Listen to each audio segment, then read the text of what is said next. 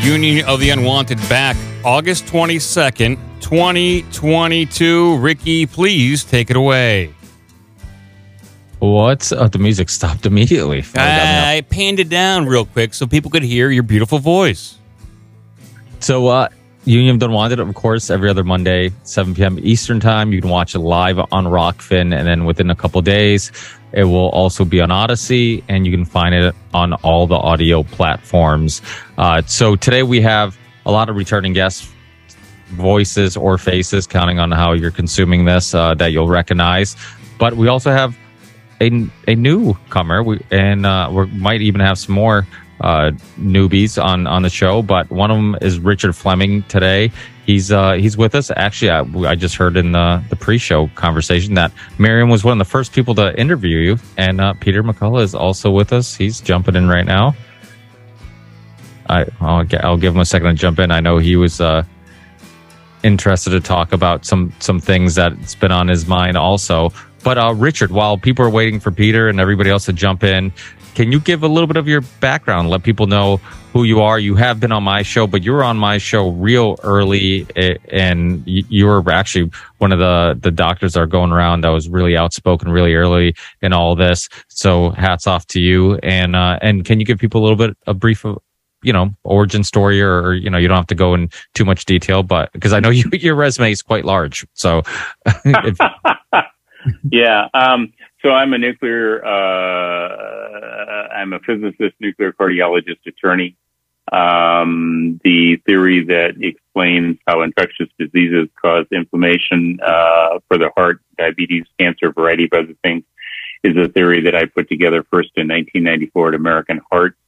It got published in a textbook in 1999. I still refer to it as a theory because it's mine, but it's the accepted model of why these inflammatory thrombotic diseases occur. So it explains why SARS-CoV-2 eventually evolves into COVID-19, which is a disease versus a virus. Um, have a patented method that measures tissue changes that I used for uh, an 1,800 person research study, national clinical trial that has been published and will be presented for the first time uh, September 8th at the American Society Nuclear Cardiology Conference. Um, in January of 2020, uh, I began looking into uh, a number of possible treatments for this virus based upon data that had already been put together. It took me a couple months to do that. And then I began that research study at the same time I began investigating the origins of uh, this virus. And I will say, actually, it should be said viruses because what you've all been calling SARS-CoV uh, CoV-2 is not a single virus. The PCR data shows it's three viruses at least that uh, uh, Ralph Baric at the University of North Carolina and Zheng Li at the Wuhan Institute of Virology were developing uh, from gain of function research monies acquired through National Institute of Allergies and Infectious Disease, National Institutes of Health, Department of Defense, a number of other federal agencies, I put um, a book together early on. Uh, Skyhorse uh, Publishing has out there um, early on, uh, being a year and a half or even two years ago now, uh, looking at the money trail, looking at the patents that are applicable to this, looking at the publications, uh, showing who did what, when, how, and why. Um, and then I have been actively trying to promote this information with a tour called Crimes Against Humanity Tour. And about a week and a half ago, we launched what's called 10letters.org, which uh, everybody's been asking, you know, what can we do with this information to hold these people criminally accountable? So if you go to uh, the number 10 letters, L-E-T-T-E-R-S dot O-R-G, it's a website that you can simply put in your name and address uh, if you don't want your address to be shown, uh, there's a box to click on that. But by putting in all that information along with your state, it will pop up a cover letter that has the address to your attorney general in the state that you live in so that you can then download that cover letter and you can download a letter for indictment, which is about a five page document that I authored and signed. And then Dr. Kevin McCairn, who's one of the premier neurobiologists, uh, in the world, and Brian experts um, out of Japan, Charles Rixey, who a year and a half ago told me I was nuts and a conspiracy theorist, but now has the military documents to prove what I've been saying. He is former U.S. Marines WMD instructor. Uh, Johanna Rein, uh, which is one of the reasons why I asked uh, Miriam, which Johanna you were talking about. Uh, Dr. Deinert is in Germany dealing with much of the same, and Andrew Huff, PhD, who is uh, also former military, but was the vice president at uh, EcoHealth Alliance and helped to write the grants to Dr. Fauci and other agencies on behalf of Peter Daszak at EcoHealth. Uh, and so he provides the other arm of that testimony that we need. So the goal is for people to go, download that cover letter, download the letter for indictment with three links, which includes the book. It includes an affidavit that I uh, filled out as an attorney. I can't form a complaint because these are criminal charges. So attorneys cannot file this. These have to be federal prosecutors or state prosecutors. So these letters go to the attorney generals or DAs or prosecuting attorneys. Uh, this is not a civil case. This is a criminal case. And then a deposition that I gave under oath uh, around January of this year that was recorded, um, sworn in testimony, all of which can be used uh, to submit to every attorney general. Uh, right now, it's it's very interesting to watch where the letters are going. Uh, Texas is in the lead by um, just one person, being followed by Illinois of all places. So people that think that perhaps there's some skewing of uh, quote red blue, if if you think in those terms. Um, right behind them, uh, and uh, California, Alabama, Utah, uh, and Florida. And we've been talking with the attorney generals in several locations to launch this. The goal is for everybody to fill these out and then to send it to 10 of your friends and have them fill it out and to inundate these AGs, these state attorney generals with documentation from the American people stating, look, we have a right to know what happened. This evidence shows that a biological weapon was made, weapons were made, and they had devastating effects. And this is the key pivotal point because where you can get really upset or bothered for a variety of reasons about quarantining of families and businesses and schools and synagogues and whether you could do anything in your home and whether you were masked whether you, you were ostracized, whether the practice of medicine was interfered with, whether you believe that the vaccine should not have been something that were there. And I'll be glad to get into that because we've, I've, I've talked about this ad nauseum for me that the emergency use authorization documents themselves had people gone and looked at them and read them and analyzed them like I did. You would never have taken a, a vaccine because statistically they don't do anything. But I also think it's important to reach out to everybody who did the vaccine, who did mask, who did, we're doing this, the vast majority of Americans, people around the world for the right reasons, good, caring, compassionate people that thought they were doing the right thing, that we reach back out to these people and go, look, I got it. You did what you thought was the right thing. Now it's time to go after the people responsible for this and if you think that Anthony Fauci's uh, resignation today is a day a to celebrate, I would caution you it is anything but. If you read his full resignation letter, he is simply moving laterally. He is going elsewhere, and he uh, everything is proceeding according to plan. And if you watch what's going on around the world, you should be ready for round two with the nuclear threat initiative talking about monkeypox with the gain of function with monkeypox, with the vaccines for monkeypox, with the CDC wanting Dallas to be a red zone, with uh, kids being masked up in California, with legislation trying to be passed to allow children to be vaccinated without the consent or knowledge of their parents. If you look at what they're doing in New Zealand and the UK, if you look around the world, this is going to come back with a vengeance. And we have a very short period of time to get these real indictments done. And these are, again, these are real indictments. A lot of people have, uh, a few people have used the term grand jury. What they're doing are not grand juries. Grand juries are a special group of people that only a prosecuting attorney can go to and say, here's the evidence. Do we go to trial with this? Do we indict these people or not? So that's everything, maybe a very long elevator pitch speech, but long. The, the, the reason why this hmm. show I feel like is so important is because it's it's not just thinkers and researchers, but it's a lot of podcasters podcasters hmm. too. So we get this information out there to so many different audiences because the things that you're going to talk about, Dr. Peter McCullough is going to talk about, uh, so many other people on the show talk about. Uh, we all go to on our individual shows and share that information and talk about your work and your research and all that stuff. So it, it's really a great tool to get this information out there. I know uh, Dr. Peter McCullough is also a black belt on this topic and never, never has, uh, um, or never doesn't have something important to talk about and discuss. Uh, I don't know if I should be calling on him when his camera's not on, but uh, give it a try.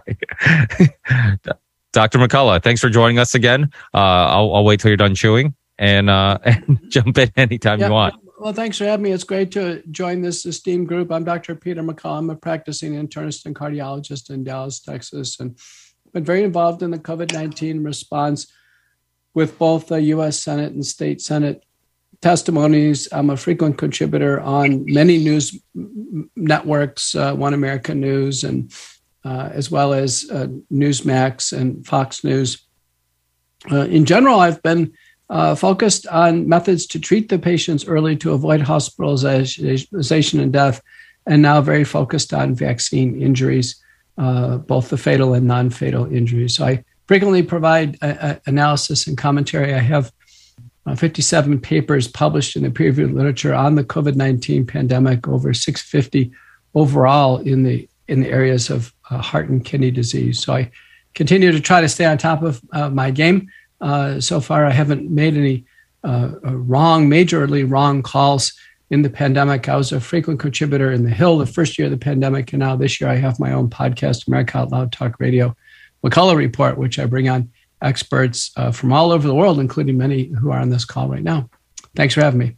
Well, something that Dr. Fleming talked about, and I think that we're all concerned about, is people being responsible for what happened. Because I think, you know, we, we've said it on the show numerous of times. I think, like most trauma, people try to deal with it by forgetting about it and moving on. But if we do that, then people responsible for that trauma never pay for their actions. Uh, is there uh, is there any light at the end of the tunnel in regards to people actually being responsible? Are we seeing? I, I know there's lawsuits all over the place. Is there any s- small success stories and and uh, examples of success? no, no, I don't think there's going to be any fairness in the courts. Uh, uh, the courts uh, have all taken the vaccines. Once people take the vaccines, uh, they typically don't reverse course. They they have this inner psychology that says, "Hey, listen, I took the risk. You need to take the risk too." So uh, I, I, wouldn't expect any fairness in the courts. Um, what, what, we really need to do is focus on the court of public opinion. And I know many of the efforts uh, mentioned uh, do do that, uh, but I think that's where it is. And it's really about convincing people uh, to to basically not be fearful. Uh, you know, virtually everybody in Hollywood and the Screen Actors Guild is scared to death and they won't speak out. Even people at the end of their careers, they have nothing to lose they're scared to death to say anything uh, that they're, uh, you know, that they don't like what's going on. Virtually every billionaire in the world is afraid to even say a word that they don't like what's going on. And so, uh, you know, we even have actors, famous musicians. I mean, there are persons of of of public notoriety now being injured with the vaccines, and none of them express any outrage or uh, have the courage to speak out. So I, I, still think we have a long ways to go. I, I think it's a courage deficiency problem that we have right now. So, um, uh, from from a legal perspective, I guess my argument would be that the criminal cases are probably the way that's going to actually take this forward. That the civil litigation uh, won't take it forward because I think that it's very easy to make an argument that civilly these people maybe didn't do anything wrong. Um, you know, when we're looking at remdesivir and we're looking at hospital protocols, you're not going to be able to get a, uh, a positive verdict across the board when hospital administrators can say these were the drugs that were actually um, approved by the FDA. So the issue is to not have people be afraid, but to educate them so they have the knowledge base, which is what the Crimes Against Humanity Tour and what the 10letters.org is all about. Um, I'm also a, a SAG actor myself, and I can tell you that the president of SAG has actually called uh, question uh, the concept of some of what has been going on with the government and these uh, illnesses, uh, this pandemic. Uh, she has raised questions about uh, the masking and the forced vaccination and some of the problems that Screen Actor Guild members have had. So um, it's a kind of, kind of a nice little end to have uh, being a SAG actor as well is to that community is doing. Uh, Hollywood is kind of an interesting area in that it's really it it reflects the United States, I think, quite properly, which is the perspective that people seem to have is you go to Texas and, well, that's a conservative or red state. Well, it's about 60 40. You go to California and that's a liberal blue state. Well, no, it's about 60 40. And if you go to Hollywood proper, you'll find that it's about 60 40 right now. That there's a fair number of individuals in the acting community that are rather upset about that. There are a good 10 to 15 of them that, uh, like uh, Dr. McCullough and myself have been taken to task uh, by social media for standing up for what uh, they believe is the truth about uh, this virus and the vaccines and treatments and uh, the quarantining and, and the vaccine. So I would take um, it's it is an uphill battle, but the battle is fought in the courts and it's fought in the criminal courts where once we have the indictments on these individuals, you're going to see a lot of things change because as an attorney, the fun begins when we get to do depositions and discovery. Now, I can't be one of the attorneys in the case, um, because that has to be the prosecuting attorneys that actually handle that. But, um, we can certainly help and assist with the types of questions that are necessary. And that's why the group that we put together for crimes against humanity with McCairn and uh, Deinert and Rixey and Huff and myself is critical because it covers the proof of the, the gain of function viruses, which is the real uh, nemesis that's going on here. Um, the monkeypox uh, issue that's coming down the streams. Uh, DARPA has been experimenting with aerosolized monkeypox for some time. Um, Dr. Fleming. Are, Yes. Can I just ask something? You know, just because you mentioned DARPA and you mentioned the Defense Department earlier. Sure. And who's talking to me because I don't see? So I'm sorry. Well, my, my name's Jason Bermas. So I'm not sure if I'm up on the thing I should be. I okay. I don't see your picture, but video. okay. I'm sorry about that, guys. My no, no. Oh, there you are. Uh, okay, there I very am. good. So, sure. You, you talk about the Defense Department. Isn't that going to protect them? And especially because DARPA mm-hmm. had that strategic mRNA partnership with Moderna, among others, starting in 2013. So, so what is I would say the reality of how far this can go because it really was a Defense Department program. Well, the reality of how far this goes is really dependent upon the people getting these letters for indictment into the attorney generals because they are the ones who determine uh, this going forward with an indictment. Department of Defense has within itself, uh, and Andrew Huff can speak to this directly as can Charles Rixey, that within the military and within the CIA, there is some activity going on as we speak where not everybody is on the same side of this argument. As you can imagine, a lot of the people that go into the military, just like a lot of the people that go into our police force and, and other agencies are really good, honest people. They're trying the very best thing that they can do for society and they take their oath uh, to the Constitution of the United States and to the people of the United States quite seriously. So as we're having this conversation, there are major league discussions going on right now uh, in the military and in the CIA. Um, I'd like to think other agencies, but I don't have firsthand information on those agencies going on right now where where there are real um, disagreements uh, so these are not unified agencies against the people. There are a lot of people within our, our intelligence service and our military that want to do the right thing for the American people. And they, like most everybody have been confused. They have a sense that something's wrong, but they don't know exactly what it is. It's hard for them to put their finger on. And that's part of what this Crimes Against Humanity tour has been about is to educate people. It's one of the things I've tried to do in, I don't know, two, 300 uh, interviews and, and, and videos for people, which is to try to explain the science cleanly and concisely, even if that means disagreeing with people on both sides of the aisle.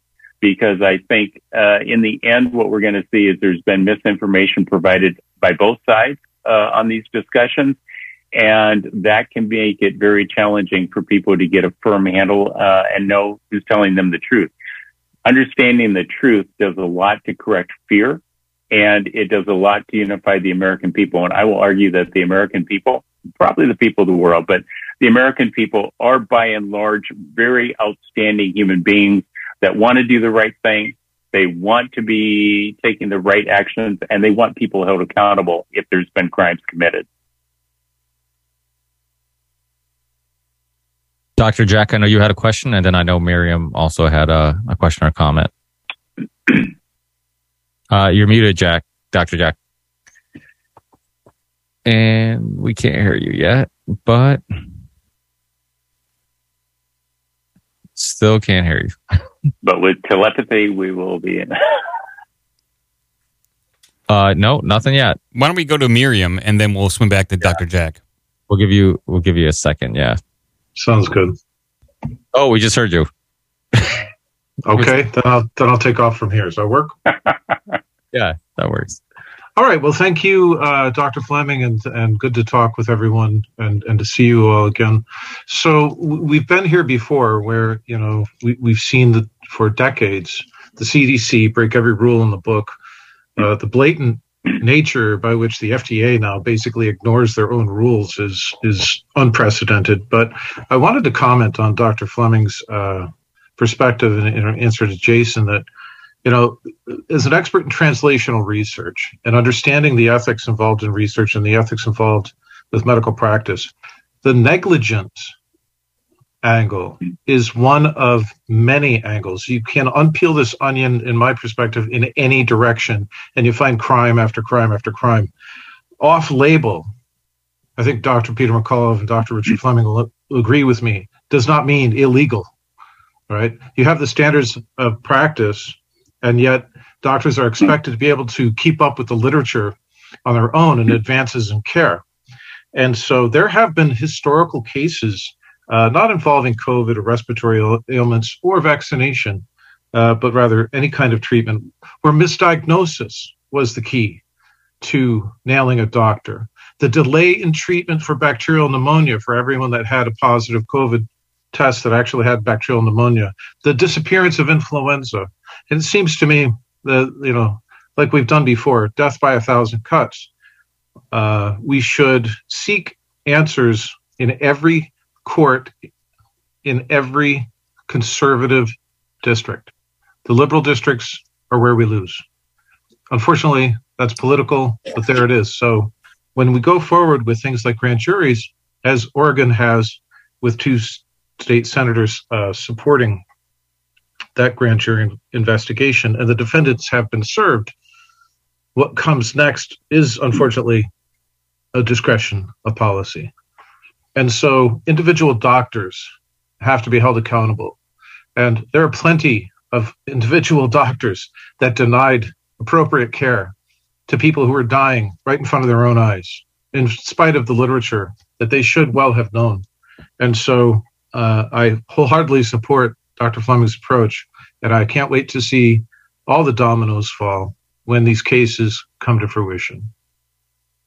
I, yeah, and I, I would like to just kind of add to that. Um, this discussion about uh, medical practice and off-label use. Um, I'm not even going to get to the off-label use because I don't think it's germane. Um, here's here's a nice example that I'm trying to use to explain to people. As a cardiologist, I frequently see people with a heart rhythm known as atrial fibrillation. It's the second most common rhythm in the United States. A lot of people have it. Now, I have a very specific way of treating that. And many of the drugs that I see other doctors use are not drugs that I would consider appropriate as a cardiologist. Uh, I was trained by Gerald Naccarelli, who's actually the guy who runs the uh, American Society of Electrophysiology and our cardiology fellow group were the candidates that uh, were used to determine the electrocardiographic tests that, that were given to people. That being said, just because I disagree with the drug that you might use for atrial fibrillation doesn't mean that there aren't others out there that you could use. And if you, as a doctor, choose something different than I would choose, and you and your patient decide that's a good drug, if it works, there's no point in me intervening in that, right?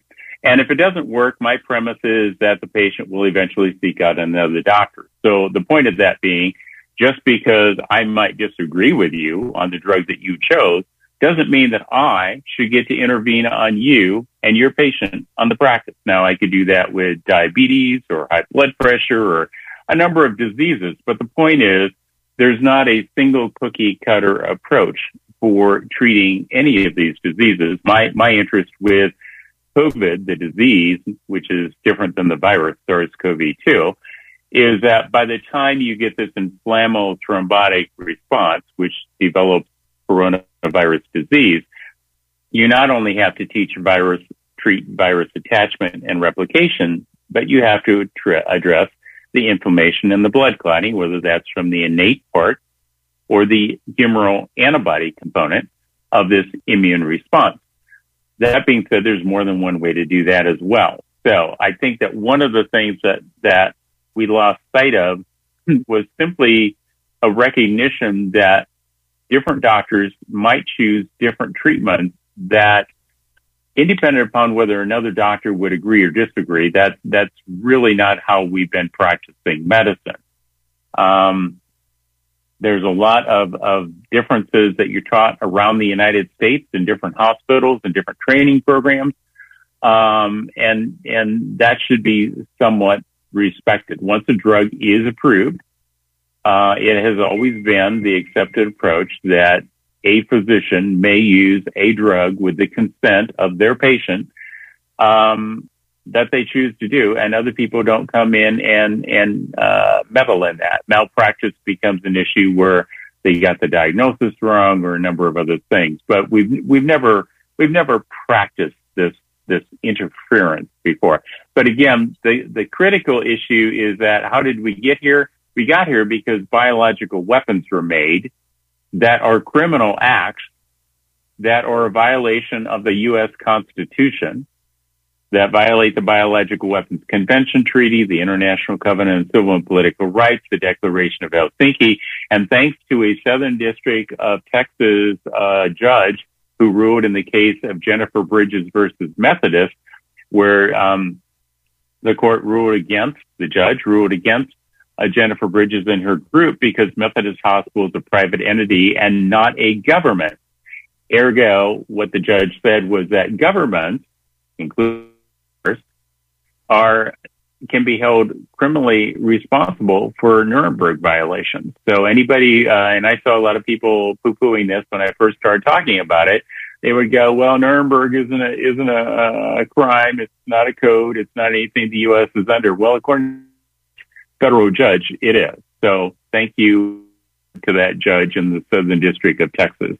Not so good for Jennifer, but something positive came out of it. So, uh, Miriam, or did you wanted to? Uh... Yes, yes. I have a good evening, everyone. Excuse my Aunt Jemima look. Is that racist? Maybe. Um, my question is for Dr. Fleming and uh, Dr. McCullough. Uh, Dr. Fleming, one, you mentioned that you've come across three viruses. My, my question is in regards to this monkeypox, which apparently was gain of functioned as early as, uh, um, I forget, 2007, I think, it, when it hit in Nigeria and arguably jumped from hands and extremities to the genitals. So you mentioned that things are going to get worse. I, I, feel I was just reading an, on the CDC website about fomites. So now they're looking at surfaces. I, I know, I know Mel has mentioned this in, in other interviews regarding making us scared to touch things. Let's not forget that smallpox was used to um, to kill a whole bunch of Native Americans, and so I'm curious to know your thoughts on how this is going to unfurl. And they're using a smallpox for supposed monkeypox when likely many of those people are also suffering from HIV or VADES or other jab induced problems? Um, well, to begin with, uh, there's very little evidence that any virus which requires a living host cell to survive is is transmitted well by non-organic tissue. You know, um, and, I think most of us, at least I found it very entertaining when people were Cloroxing their uh, groceries uh, early on, where they were, you know, trying to clean off whatever they thought was on there that was being transmitted from person to person. Um, my concern with monkeypox is is severalfold. First off, uh, the Nuclear Threat Initiative proposed it back last year. Now, remember, gain of last year was something that the U.S. government was denying even occurred. You know, Anthony Fauci has given testimony to the Senate before uh, Senator Dr. Rand Paul, declaring that NIAID has had no gain of function research on coronaviruses uh, and arguably any other virus, despite the fact that the patent shows that NIAID paid for chimeric function research on the spike protein of coronavirus. So, um, the fact that they had a nuclear threat initiative designed to develop a no regret scenario to test uh, the responses of people to see what it would take to manipulate society again to uh, come under the control of whatever agency wants to declare a new emergency. The fact that there is already a vaccine for a combination uh, monkeypox, uh, SARS-CoV-2 that already exists. I mean, those genetic sequences have already been laid out in patent. Uh, ignoring the fact that um, this is primarily a disease of uh, of uh, uh, gay individuals, and it's not meant to be discriminatory. I was there when HIV hit the scene. I was in medical school. Uh, the goal is is to look at how these viruses are, tr- are transmitted.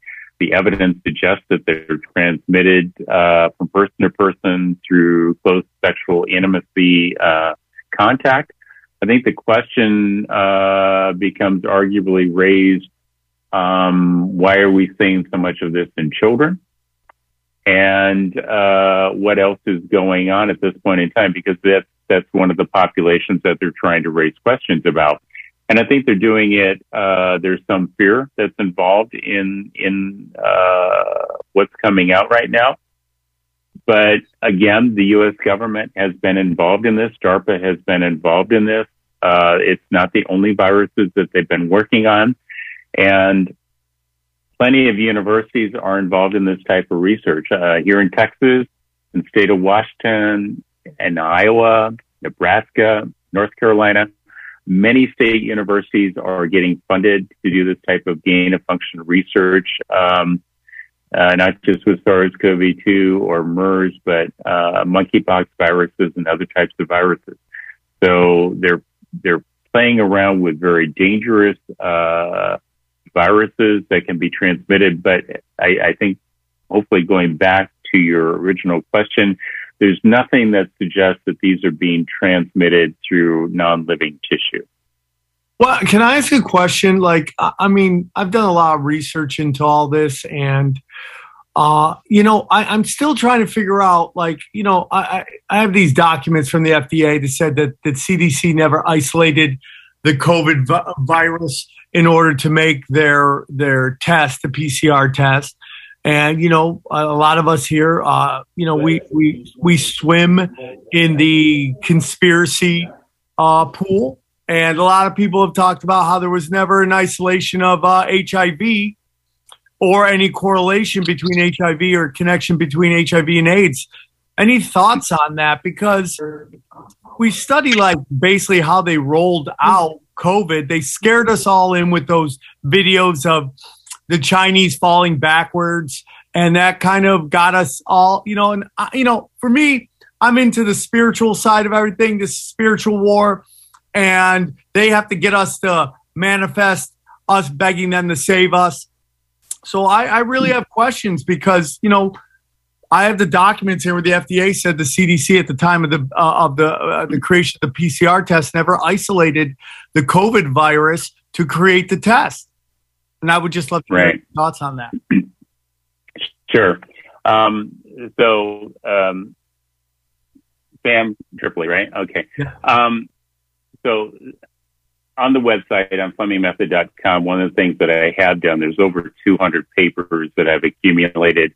I've kind of stopped accumulating them because I haven't seen much additional benefit of my going on every day and posting one or two papers. But in those documents, there are um, the genetic sequences for samples that were taken. Uh, and interestingly enough, when those cruise ships first started docking, those were huge sample uh, sites. I mean, uh, you can tell that they were very nervous about they being the government being very nervous about the number of people that were infected. There's a number of samples that were obtained from these cruise ship individuals where they think they sequenced. They actually did the Sanger sequencing. So Sanger sequencing is just that that messaging, uh, the the technique that's used to determine what the nucleotide bases are. It's something that's new. Um, and they, they, there's more than 30,000 samples on one of those sites that I have collected. I also have on the site about a third of the Wuhan data bank before they wiped it, um, which was very interesting and telling what type of research that they were doing. Um, I don't want to skip around too much because he had a number of things there. Uh, so Luc Montagnier and I were friends uh, during the last couple of years of his life, we worked on a number of issues that we were very interested in. Uh, one of those had to do with HIV, and one of those had to do with SARS-CoV-2. Um, I think sometimes people are led astray in in um, what is frequently said, uh, and so I'll try to do some correcting of that if you don't mind. To begin with HIV, the virus is a precipitating factor that may or may not lead to the disease known as acquired immune deficiency syndrome. Cholesterol is a precipitating factor that may or may not lead to what's known as coronary artery disease.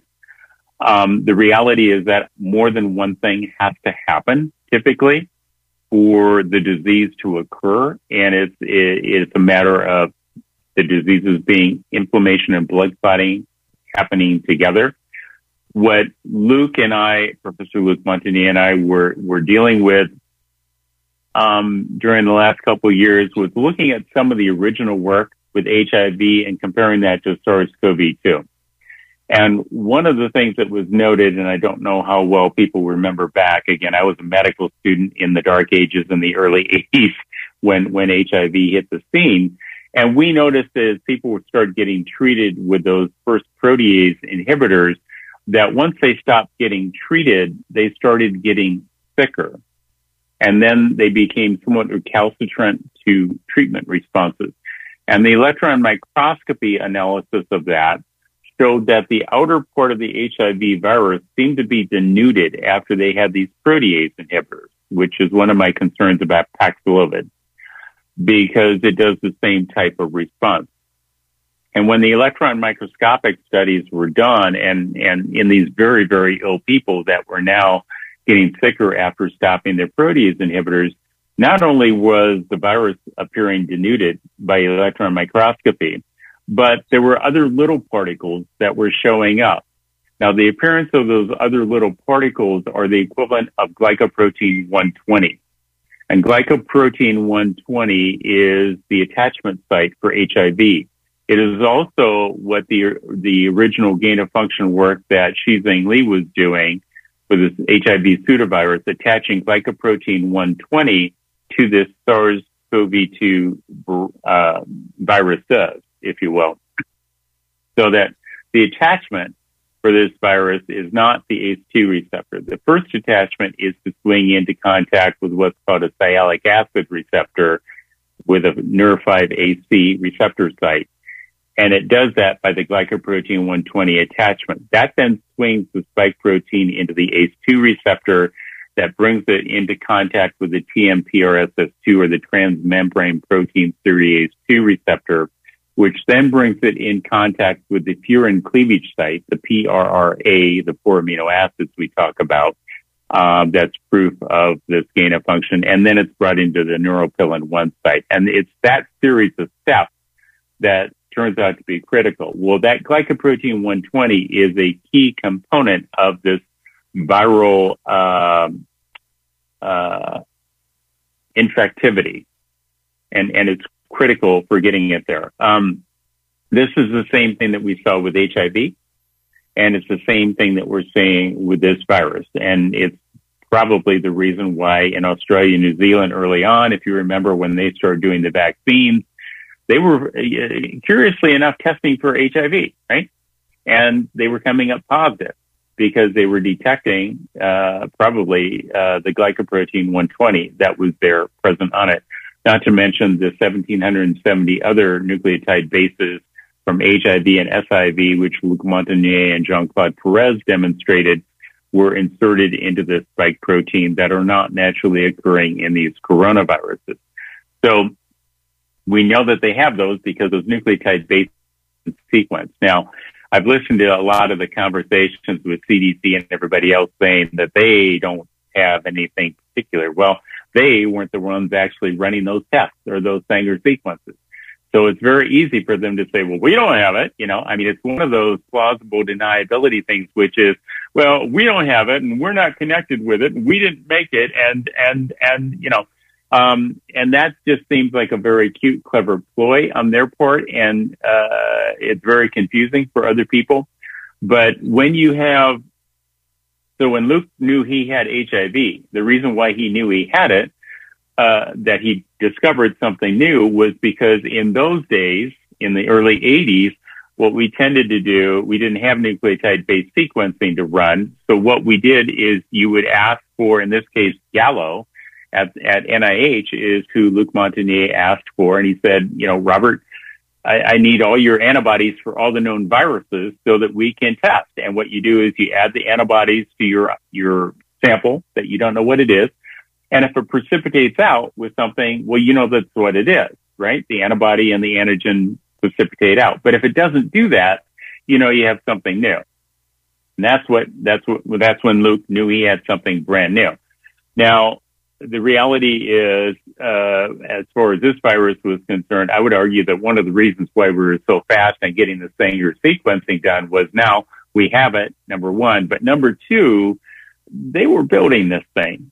And so they had a pretty good clue what they were putting into it, you know, and it's kind of like Ralph Baric has admitted in interviews, uh, the best ones are the Italian interviews that I've played for people, um, where Baric is saying, you know, look, we, you can build almost anything. In fact, that's how we, that's how we define everything now is based upon nucleotide based sequencing. We're not living in the 1800s. We live in 2022 and we, we genetically sequence you. So we know what you are. So we know the difference between a bird and a, and a bat and a SARS-CoV-2 and, and a human being and all that because we Sanger sequence.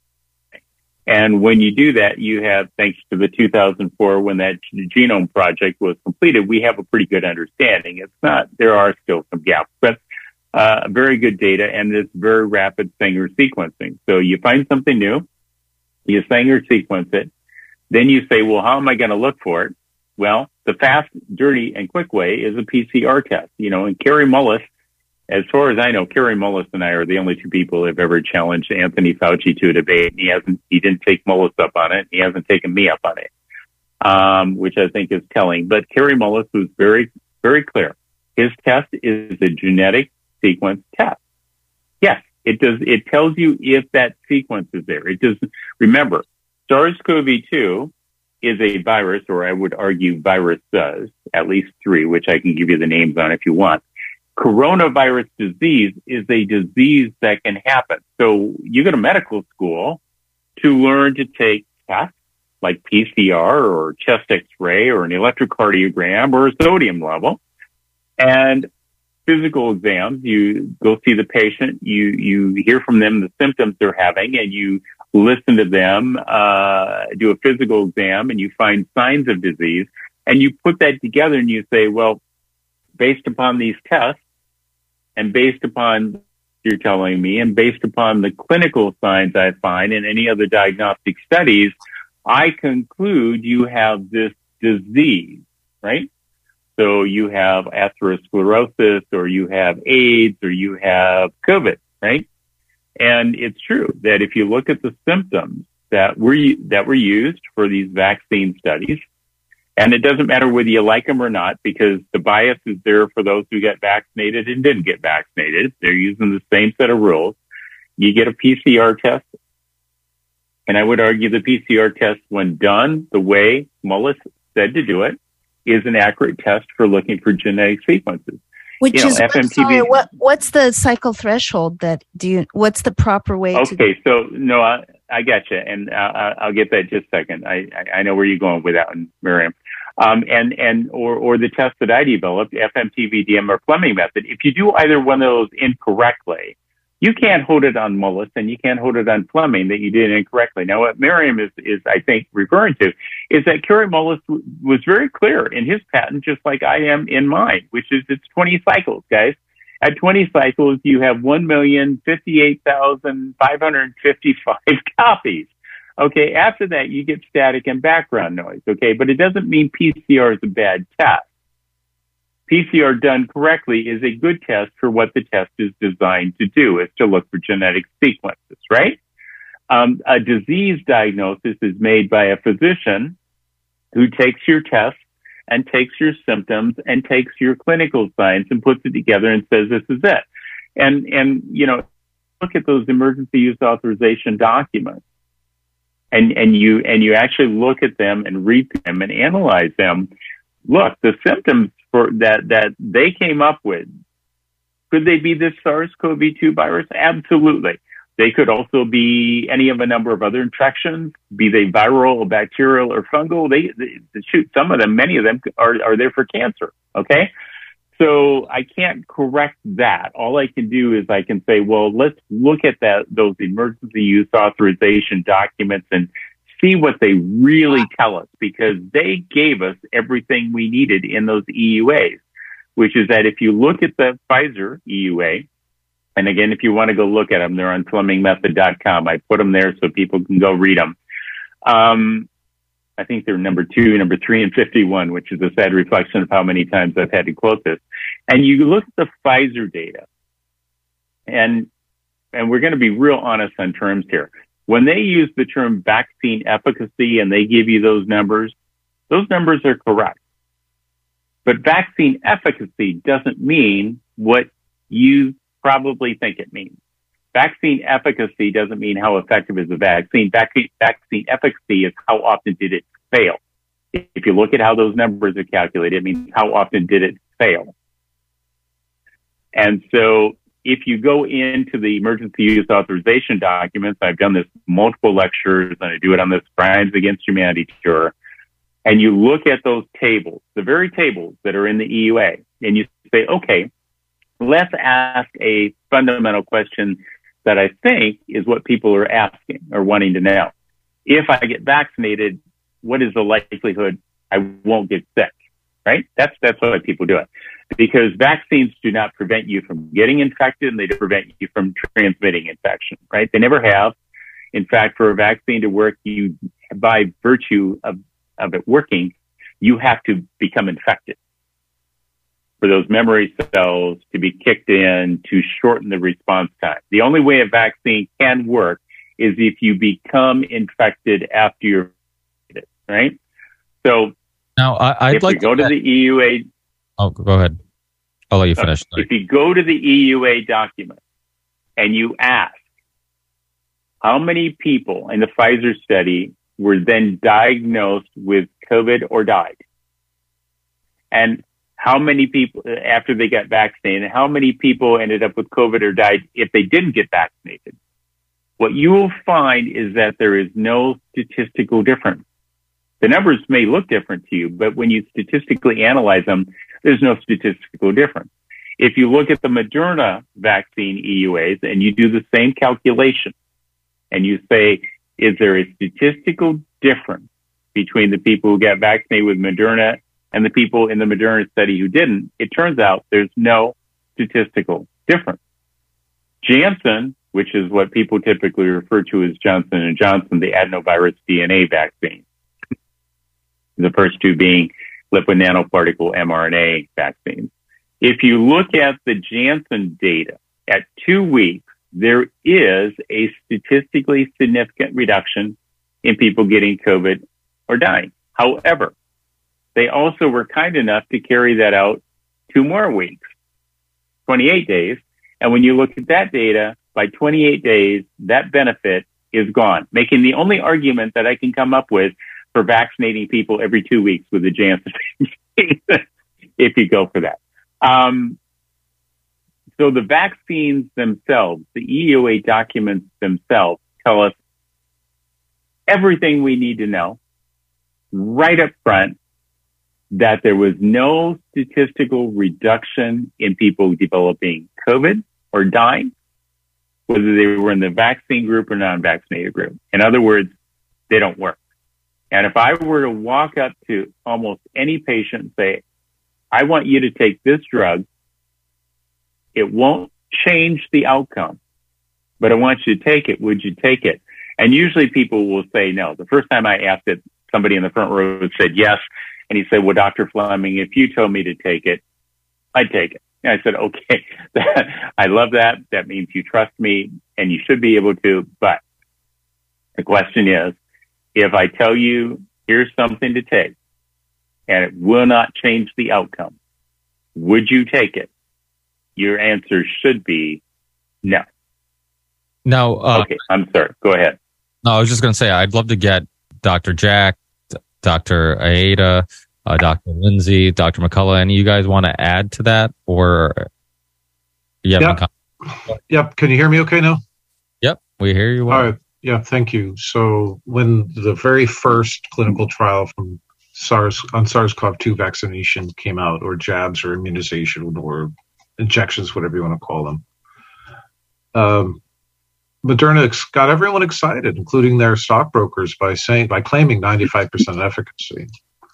Every study, that study, and every study since then, left out patients that got COVID before they got the second shot. Hmm.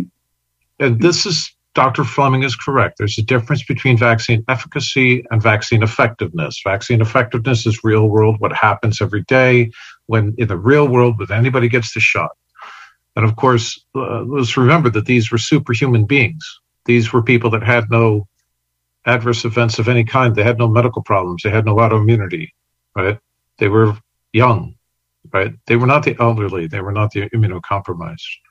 And so when you actually look at their data, uh, we started at 75% efficacy, knowing what we know happens. If the best you can do is 75% against a respiratory virus, you're going to mass vaccinate with a leaky vaccine. And we already knew from day one what was going to happen.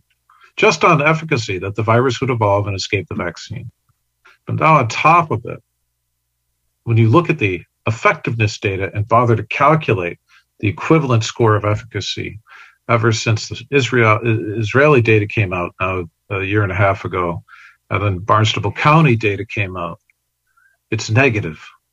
The vaccinated were more likely to have a diagnosis, and unfortunately, the vaccinated now are more likely, likely to get serious COVID, are more likely to be hospitalized. Where does negative mm-hmm. efficacy come from? It means that the vaccine is making the virus enter the cell with greater ease. That's antibody dependent enhancement. And I want everybody to look at Dr. Jacques Fantini's studies on this because he tells the natural history of the SARS CoV 2 virus, starting with the Wuhan 1 variant. First of all, we know nothing from experimental data on any viral variant of SARS CoV 2 except for Wuhan 1 when it comes to antibody dependent enhancement with the Rhesus macaque studies they did. Not beta, not gamma, not delta, they never retested for antibody dependent enhancement, and that's where the slippery slope comes in. Dr. Fantini does this wonderfully complex, very accurate computational modeling, specifically showing for Wuhan 1 antibodies and Wuhan 1 infection, no antibody dependent enhancement. With alpha antibody, alpha infection against Wuhan 1 antibodies, we're talking spike protein antibodies, no antibody dependent enhancement. From gamma forward, antibody dependent enhancement was sitting there waiting. And when the vaccine came in December, we were at Delta. And according to Dr. Fantini, because the Asian populations largely had immunity due to SARS CoV 1, they really didn't see any problem with antibody dependent enhancement. But the European population got the Delta surge because of vaccination. And so when you're telling the story about what really happened here in, in, in, in the uh, efficacy, uh, negative efficacy from Barnstable County, that was July of 2021 you know, we're looking at a very serious problem that CDC knew about and yet continued to push the vaccine. They knew about it, continued to push the vaccine.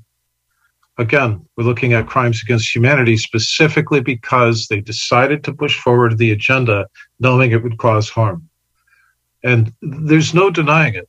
The experimental evidence now that's needed is we need Ron Johnson, we need other politicians to step forward and say, hey, CDC, what's going on with the antibody dependent enhancement since you haven't tested it since Wuhan 1? Why don't we test it with the current Omicron variants and see what's really happening? Use rhesus macaques if you want to. You'll see it. it you know, it was the rhesus macaque monkeys were the wrong animals to do back when it was a close call. It's not a close, not even anywhere close to a close call now. So Jacques Fantini, that's with an F. He's from France. Amazing science. And he just asked the question, what happens? The spike protein approaches the mem- cell membrane. It interacts with the antibody and a RAF protein. It opens up the cell. I think it was gamma forward, from gamma variant forward, ADE was in the box. So that's what I wanted to add about efficacy. Thanks. Dr. Lindsay, Dr. Aida, and you guys want to jump in on, on your thoughts on this? Yeah, I mean, I'm seeing it clinically in in my practice. I mean, I'm seeing patients that are vaccinated and not only are they getting COVID often, you know, two, three times they're they're contracting it, but all other types of viruses. I have patients that say, you know, since I've been vaccinated and boosted and I'm sick every every month, and I'm seeing it clinically in my practice, and it's it's crazy. And not only am I seeing them contract vi- other viruses, but latent viruses that are in their system, like Epstein Barr virus, cytomegalovirus, they're coming to the surface. I have patients right now that I'm dealing with that with chronic Epstein Barr virus because their immune systems are shot. And I've ne- never seen this in 21 years of practice and you know all of a sudden this is you know within the past two years i've treated more cases of reactivated epstein-barr virus than than i can can even count in fact in the journal of pathology they said that you know with long haul covid two-thirds of the people that have long haul covid have reactivated epstein-barr virus and have other viral vi- her- human herpes viruses that are coming to the surface so i think that this this vaccine is just um, giving people acquired immunodeficiency syndrome. I mean, that's really what you're seeing. Um, that's just what I'm seeing clinically in my practice. It's on a daily basis. I'm getting, you know, calls from people and people coming in and it's the same story over and over and over again. So luckily I have, I'm a, I'm a naturopathic physician. So I have a lot of tools in my toolbox to use with them and get them better. But it's, it's disheartening to see this. Thank you, Doctor. Uh, Aida, that unfortunately is most likely due to pathogenic priming leading to autoimmunity against parts of our immune system, and so uh, you have to look at You're it. You're muted, I think. If, if you look at it from an immunologic perspective, and bring an immunologist into some of your patients and try to identify what parts of the immune system are compromised, you'll find cross-reactive antibodies. We need these kinds of studies published. I have a journal, Science, Public Health Policy, and the Law. And if any of you doctors find cross reactive antibodies between parts of the immune system and uh, the SARS CoV 2 proteins, whether it's the spike protein or the infection, because the problem is the spike protein will start, right? It's like the start spike protein starts the immunocompromise, But then once you're immunocompromised, that SARS-CoV-2 infection then le- unleashes autoimmunity to these other parts of the of the viral proteins that also are autoreactive. Yeah. And you know, Ricky invited me on to try to pitch some of the studies that we're doing. And I'll, I'll take three seconds here just to say we're doing pathogenic priming studies on every vaccine in the pediatric schedule. We're identifying the unsafe epitopes per vaccine, per protein. We've finished hepatitis B. That manuscript are in a reviewer fight right now with the journal because reviewers are saying that it's, it's garbage. Uh, but uh, we, have we've, we've got the data in house from MMR, and we're just going right down the, the list because under U.S. regulatory uh, rules, they don't have to test any of the excipients. They don't have to test aluminum mercury for dosage toxicity, but they do have to test the proteins for dosage toxicity.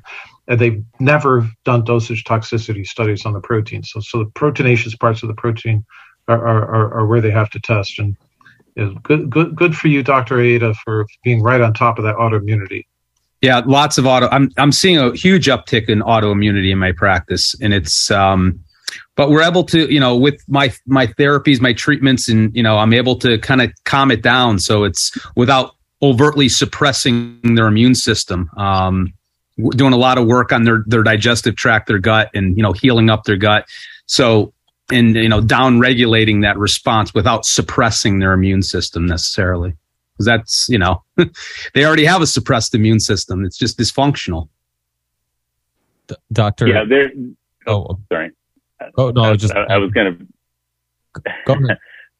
I was just going to briefly interject that you know uh, some of the studies that we present in those crimes against humanity tour is the the Foch study where they looked at the Pfizer vaccine and actually measured the tissue necrosis uh, factor alpha, the interleukin one beta, uh, both to the vaccine itself uh, for Pfizer following the second injection and then followed the response that uh, people had to an influenza vaccine and showed that those that those chemicals are part of the innate immune system from the T cells are blunted uh, following the Pfizer vaccine, so that people could not mount a response to the influenza vaccine.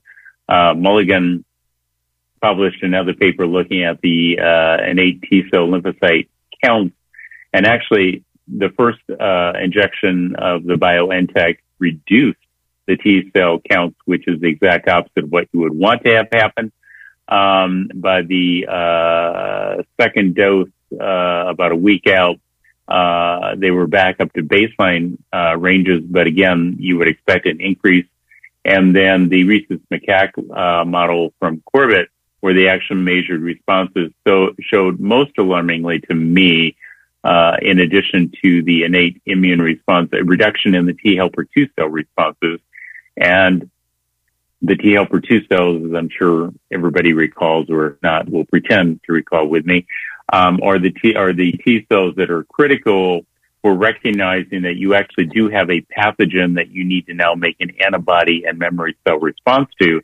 And it's a three, uh, port system that allows the T helper 2 cell uh, to kick in. And these are actually suppressed by these vaccines. So we have, you know, there's been some very good evidence showing here uh, not only uh, impairment or reprogramming of the innate immune system uh, in a variety of animal models with a variety of these vaccines, but you know the auto the uh, the antibody dependent enhancement uh, based upon what the Osaka Japan physicians first published back in, I think, the very beginning of 2021 showed that actually antibody dependent enhancement, new creature, if you will, for this virus, because what is actually shown is that the spike protein opens up to increase the infectivity by a factor of four to 10 uh, following antibody response. And as I always tell people, just because you can make antibodies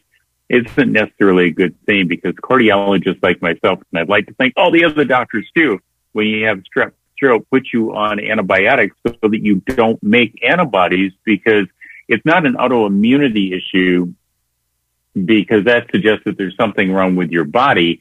It's your body making an immune response to a foreign antigen like this virus that then recognizes something similar in your body, like the valves of your heart that it goes after. So, uh, we've, we've done a nice job of showing the pressure selection that has occurred.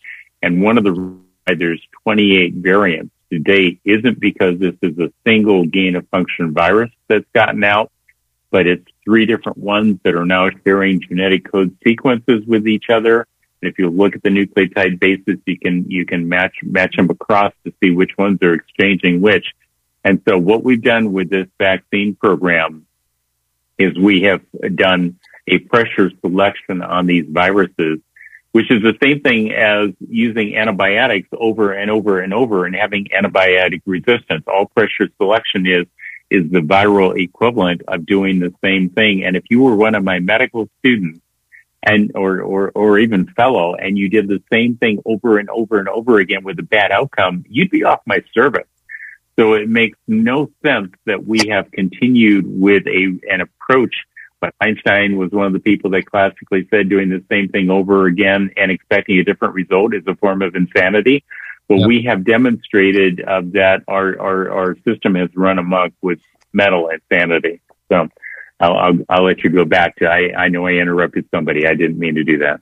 Where do you see it going in terms of, you know, every year they're going to plan on having a new vaccine? Where do you see everything go? Where do you see this going in terms of people's immune systems? You know, if they're going to put out a vaccine every single year for, and it's it's going to it's not going to be work work it's not going to work because they're going to hit the previous variant and then it's going to change. You know, this Right. whole you know like we're going to do a, like a flu vaccine for, mm-hmm. for COVID. Where do you see humanity going at this point? You know, where what's the outcome down the road? I, I know it's not going to be good, but what do you think? What do you Yeah. think? It's gonna, what do you think it's going to Okay. end up being? Well, Mass casualties? is- well, so one of the things I'm known for is is making enemies on both sides. because because I don't care who you are, which side you're on. If you're saying something that is misleading or wrong, lot on it. One of one of the uh, so asymptomatic spreaders are real. Asymptomatic carriers are real. Uh, the the people frequently use the Wuhan study to say, um, see, the Wuhan study says there are no asymptomatic carriers; they're spreaders. That's exactly the opposite of what that paper showed. That paper showed statistically that there were a significant number of asymptomatic carriers. And where were they? It turns out that when they geographically, and this is in the paper, so it's not my fault that people aren't reading it, they're where the infection right? So you don't have to have a PhD, MD, or JD to figure this out. You're going to have asymptomatic spreaders where there's infection. Now, why is that important? Because I think that recognition, Fauci got that one right. There are asymptomatic carriers, but let's, let's carry through the full logic on it if everybody will be patient with me. What we saw up front was data that suggested that people who got vaccinated had a lower incidence of getting sick with the disease COVID. And I will argue that those numbers are right. Stay with me though, please. They, what they did is they developed an antibody response to the spike protein of Wuhan HU1, which up front was the virus variant that was going around. So if you were vaccinated, you had some protection, not statistically different, but some protection against Wuhan HU1. Well, these things don't live like Wuhan HU1. I mean, I don't know how many people are on this, this discussion, but none of us are exactly the same, but we're all human, right?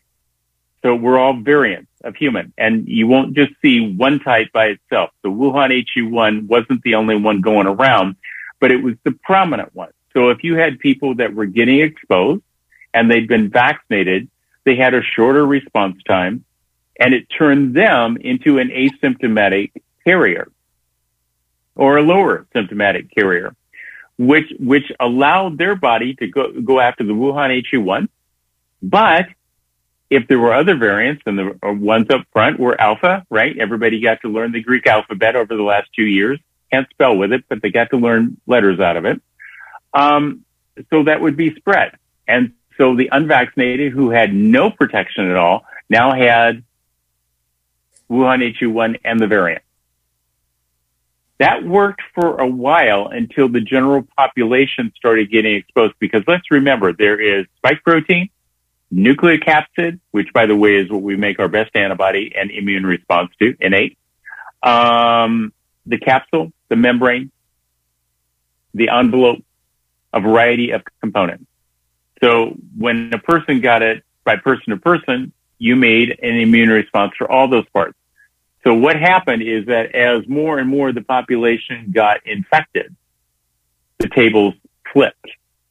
Now, the people who had been exposed person to person, who hadn't been vaccinated, had antibodies to a number of variants because the variants were now being spread to them and a number of parts of those viruses, giving them a greater chance for the next variant. Who was now crippled? The people who had been vaccinated just to Wuhan H1. So up front, they, they were the, the least diseased going in the hospital.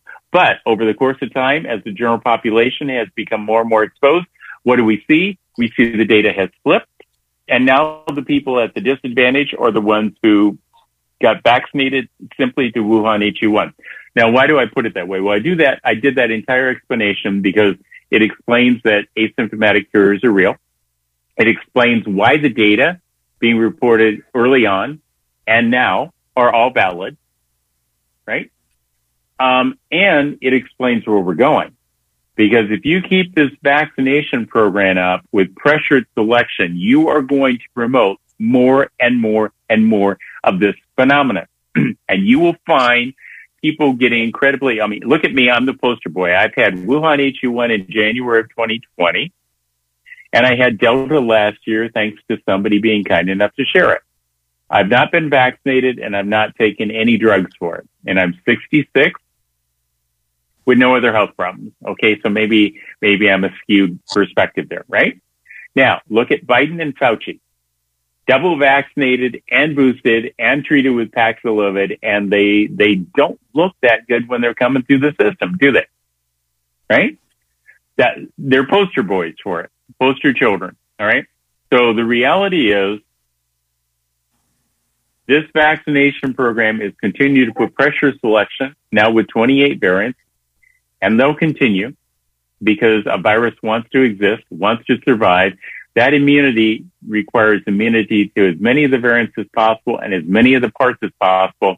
And if you are focused on we're going to go after one part and one type, great. Go make an Omicron vaccine for spike protein of one of the, one of the six Omicrons. As they say here in Texas, bless your heart, Dr. Lindsay, I know you wanted to jump in. Also, uh, Christy, I know you're limited on time. If you have any uh, questions or comments or anything you want to share. Um, I was just going to, can you hear me okay, by the way? Yeah, you sound great. Okay. Okay. I just I just hopped on my laptop rather than set up my whole studio system because I knew I didn't have much time. But um I mean obviously I have very limited knowledge. Um, anybody that doesn't know who I am, I'm a reformed former news anchor, propaganda puppet, you know, that has seen the light. I so appreciate you, Dr. Fleming, for being on. And I, like I said to you in person, I appreciate that you're not afraid to disagree with even the alternative opinion because I think that that we need to debate. We need to talk about these things. Um, eh, but again, because I have limited knowledge, um, of these very deep subjects. Uh, I was thinking about this whole flu vaccine and how, for many years, we have been told that at, like they're just guessing on the variant. And so i mean could that be the cop out when you're talking about different variants and and how ineffective the vaccine has been? They'll just compare it to the flu vaccine and and say well you know even with the flu vaccine you know it's it's only 30% effective sometimes you know? Uh, and and i guess also on that note has the failings of this vaccine changed your opinion on vaccines in general. For me, um, vaccines, my opinion of it really changed when I basically guinea pigged myself out for a story with a uh, nasal spray vaccine one year. And so for my story, I was like, here I am. It's so easy. Yeah, this is great. And I've never been sicker in my life until after I got that stupid nasal vaccine. I was like dead for two weeks. Um, but I, I kind of threw a lot at you, but hopefully, you can, feel free anybody to answer. Um, so, so in response to that, you know, again, vaccines don't keep you from getting infected or spreading anything. They never have. They never will. They they they expose you to what we think you're going to get, and then you develop an innate immune response in three to five days, and antibody humoral response in seven to ten days, and then you make memory cells, so that when you get infected, your body knows what to make sooner and shortens the duration, so you are less symptomatic. That's that's the goal of it. And I think that by and large, people are un- under this this premise that um, while you get vaccinated, you you don't get sick. I mean, look, I, I, I know that's the premise because I've I've heard so many people say, "Well, we thought," and isn't that what they told us? And it's like, well, I don't know if that's what you thought, and I don't know what they're telling you. But if they're telling you that, they're wrong. I mean, that's that's just not even the science of immunology or. But, I or mean, Dr. Fleming, they literally, they, Dr. Fauci himself literally told us that, like, if you get this Uh, yeah, vaccine, you're not yeah. going to get sick. Yeah, well, he was wrong, wasn't he?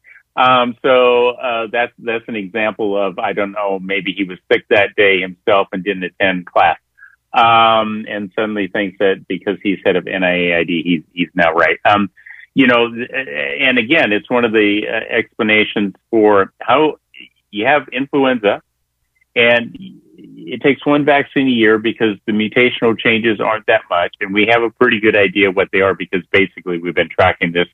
You'll love this. Back to China, where where most of these originally come from, and, and with the animal exchange and everything else, so we know basically what they're going to be. Twenty eight variants in a year and a half means it's not a naturally occurring typical response. Three of them, the PCR data shows on eight to 10 places on all three of these variants, biological weapons they made are a match, are a match. this is, these are biological weapons. Three of them out. They've been exchanging nicely. We put pressure selection on them with the vaccines. We demonstrated that we could force, I mean, this is nothing more than an advanced animal passage experiment, right? which is how we used to do it. Put, keep running them through the animals. The animals will mutate it and send out a new mutational change. Now, guess what the animal is? You should have a clue. Or the lab. You got it. You got that. Yeah. And I have shown that in, in different slides on different research projects that, that the, that the animal model for, uh, for SARS-CoV-2 that they have run to see what they can get to change is human. The papers actually say human. Uh, You can look at all the other viruses that say uh, rabbits, uh, mice, uh, horses, cows. SARS-CoV-2, human, human. You know, published papers. You, you, you know, when you, when you look at it, you just kind of you have to look at it and say, "Oh my God." Okay, um, so yeah, we're the we're the we're you know that's that comedy that somebody did at one of my presentations, and I've been I used your slide a couple of times with two mice looking at each other and one mouse is saying to the other one, are you going to get the new vaccine? And the other one says, well, they haven't finished the human trials yet. You know, um, it, it, I mean, it's a good reminder of where we're at. Um, Christy, did I answer all of those? Uh, I, I know there were multiple components there. So was there Well- a part that I, Well, I know Dr. McCullough is on the on here as well, and I was just hearing him in Sure. another podcast talk about just how crazy it is that you know when he was younger there was like three vaccines and now there's like Oh. 72 yeah. so I, I i guess the only part you didn't answer is is has any of this given you pause with other vaccines or the vaccine schedule just since this this happened the way that it did Um, so I have a lot of questions after the last two and a half years. You know, with 54 years of my life spent doing research, thinking that people who conducted research did it legitimately and with the best reasons. You know, uh, I mean, the FDA, if you look at the number of drugs that's pulled off the market in the last two years, they pulled twice as many drugs off as they've approved, right? So I have questions. Uh, I, I, my confidence level right now in a lot of things are, are is is pretty shaken. Now, uh, that doesn't mean that I'm throwing medicine out the window or or any of the rest of this out the window, but I have real concerns. Now, I have seen people who have had um, uh, uh, problems with Bella and and and primary pulmonary hypertension as a result of not being vaccinated. So I can't tell you that I'm anti these basic things. I think we have some basic ideas that going back, and I'm a little older than Dr. McCullough. um, I was a kid, um, you know, we did have a fewer number of vaccines, and now we have run amok with let's tell everybody we can vaccinate with everything. And I'll tell you, the one that I have the biggest problem on, and I know I'm I'm hitting more of a social issue here, HPV vaccine. And and and the reason why I have difficulties with this is that the argument is this is to, designed to prevent an infection. Again, it doesn't prevent infection. No vaccine does that. In young women who are sexually active that are getting a, a, a virus from their partners causing cervical cancer. Okay, I, I don't want to I don't want to be uh, the moral prude here or um, uh, whatever it might come off as, and I don't mean to offend anybody. But what happened to the concept of uh, practicing some type? I mean, I'm the guy who worked on cholesterol for so many years. I mean, prevention of a problem means you take some personal responsibility. It doesn't vaccinate for something. I just I just reviewed a paper and accepted it for publication that showed that HPV is associated with an increased incidence for heart disease. Well, of course it is. I'm the guy who wrote the theory in 94 that says these viruses and bacteria and other things are precipitating factors for all these inflammatory thrombotic diseases like heart disease. But that doesn't mean that I think that we should be running around vaccinating our kids, particularly when California is trying to pass legislation that says guess what, mom and dad, you may not know that your daughter or your son got vaccinated for this because they don't need your permission and they don't need your, they don't need you to know. And, and, and we can do it without you. Um, there's, there's a real legitimate question raised here about what happened to us working as a society to maybe do the things that prevented a problem versus, well, let's just start vaccinating everybody for everything and then we can run amok. And I'm sorry if that stepped on somebody's toes, but then again, I'm really not. So, Doctor Lindsay, now that you're officially fasting, since uh, since I asked you, to, sorry, I've been trying to get you in here. No, no problem at all. I was having a lot of computer problems. First, uh, Dr. Fleming, thank you very much for for your thoughts on all of this and all your research and all your fight and all of the work that you've been doing to stand up against this. Thank you very much. I really appreciate it.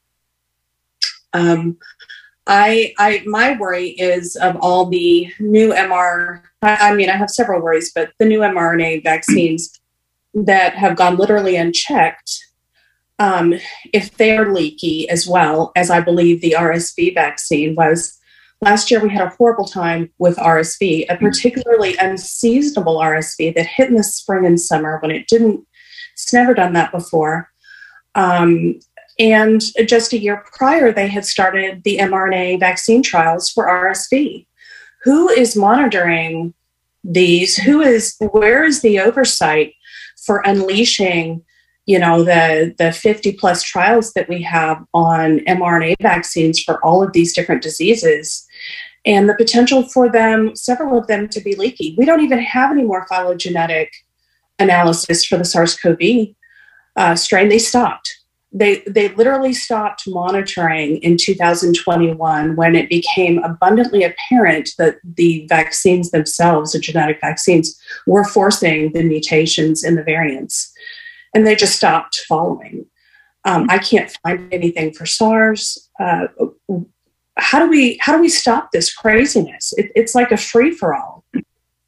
Well, well I, I, oh, sorry, just uh, before I forget, because this is really important. People, this is probably one of the most commonly uh, questions that I get from people is how do you test if somebody isn't feeling good because of the vaccine? Because one thing that I'm seeing over and over again is people going to their doctors saying, I don't feel right since I got the vaccine, and they just keep dismissing it. And you know, people are coming to me and asking me like, well, how, if I wanted to pressure the, a, a doctor into uh, looking for some some uh, example or, or some evidence that the the vaccine could have been uh, having some negative effect on my body. How do you test for that? Do you can you test for the spike protein? Is there so uh, not to cut you off, but this is something that is I think is really important because we are dealing with the aftermath of all these people who were tricked into getting something that wasn't as effective as it as they claimed. And now there's a lot of people that aren't feeling right.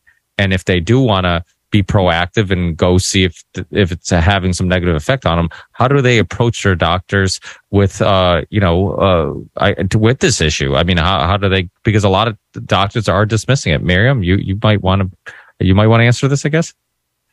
I want to just they want to they don't want to acknowledge these people i had they interviewed a, a half vaxxed human and they the their face this was early on was just like oh you're vaccinated they just want to sweep them under the rug they so many have been gaslit i i have written a 45 page protocol from a functional medicine point of view. It's more of an encyclopedia. They need to work with a, a doctor.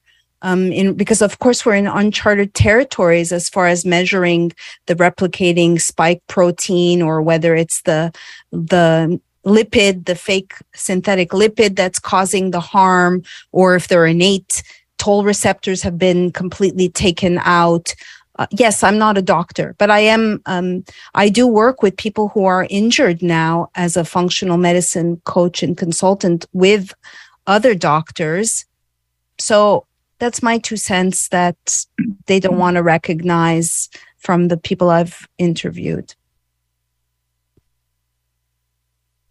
Yeah, uh, there's clearly a lot of uh, individuals who don't want to admit that there's a problem because you know ignorance is bliss uh, until it gets to the point that it really touches somebody very close to you. And I think that's the turnaround point for a lot of people that have gotten, gotten the message, Miriam. Um, there, there's no specific blood test that you can do that would differentiate the, the vaccine from a person to person spread, that type of thing. Um, I will tell you, um, for what it's worth, that um, there are treatments that we measured actual tissue changes for infection and for the disease COVID that do work that we'll be presenting uh, at the ASNC conference on the 8th of September.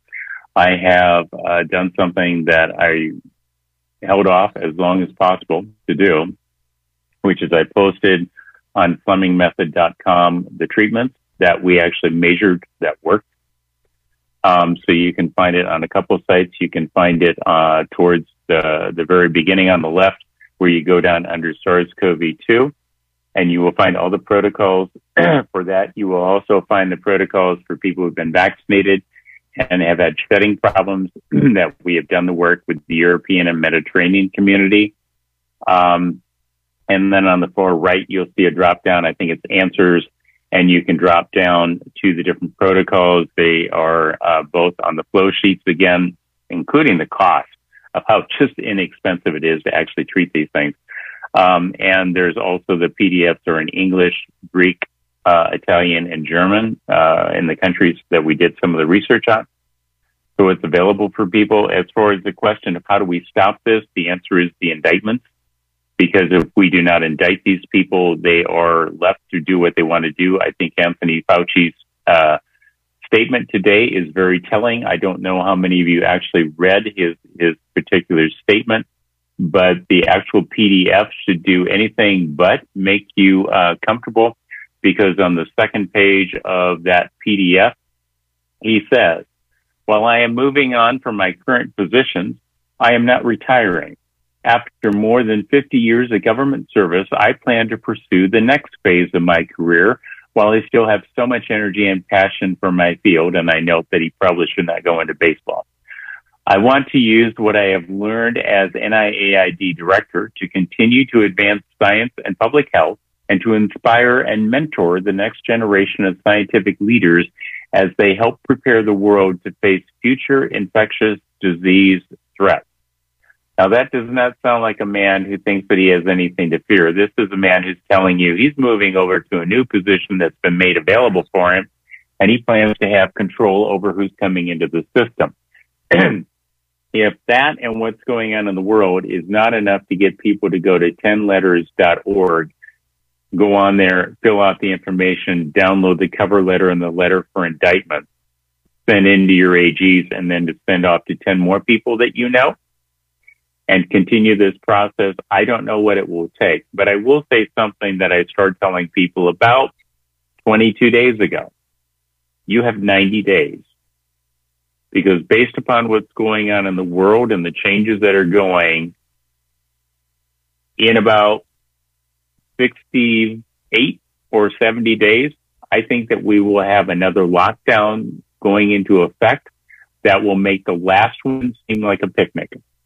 And this one, if they institute it, we won't be coming out of with the society that we entered it with. So I don't say that it's not a fear thing. It's a reality thing. The United, people in the United States of America need to wake up and recognize that the rights and the privileges that we've been struggling with for the last two and a half years, we didn't do that. That was our forefathers. That was the people who founded this country. And they went to the effort of establishing a set of principles that would allow the people that came after them to do something when the government runs amok. Our government has run amok. The evidence shows that people in our government have violated federal treaties and develop biological weapons. Everything else that happened is a consequence of that. Everything that they're doing now are new biological weapons. We're going to allow them to do that. We won't have a United States of America. Uh, you can come up with whatever name you want. So we have an opportunity. We have a privilege that was given to us by our founding fathers.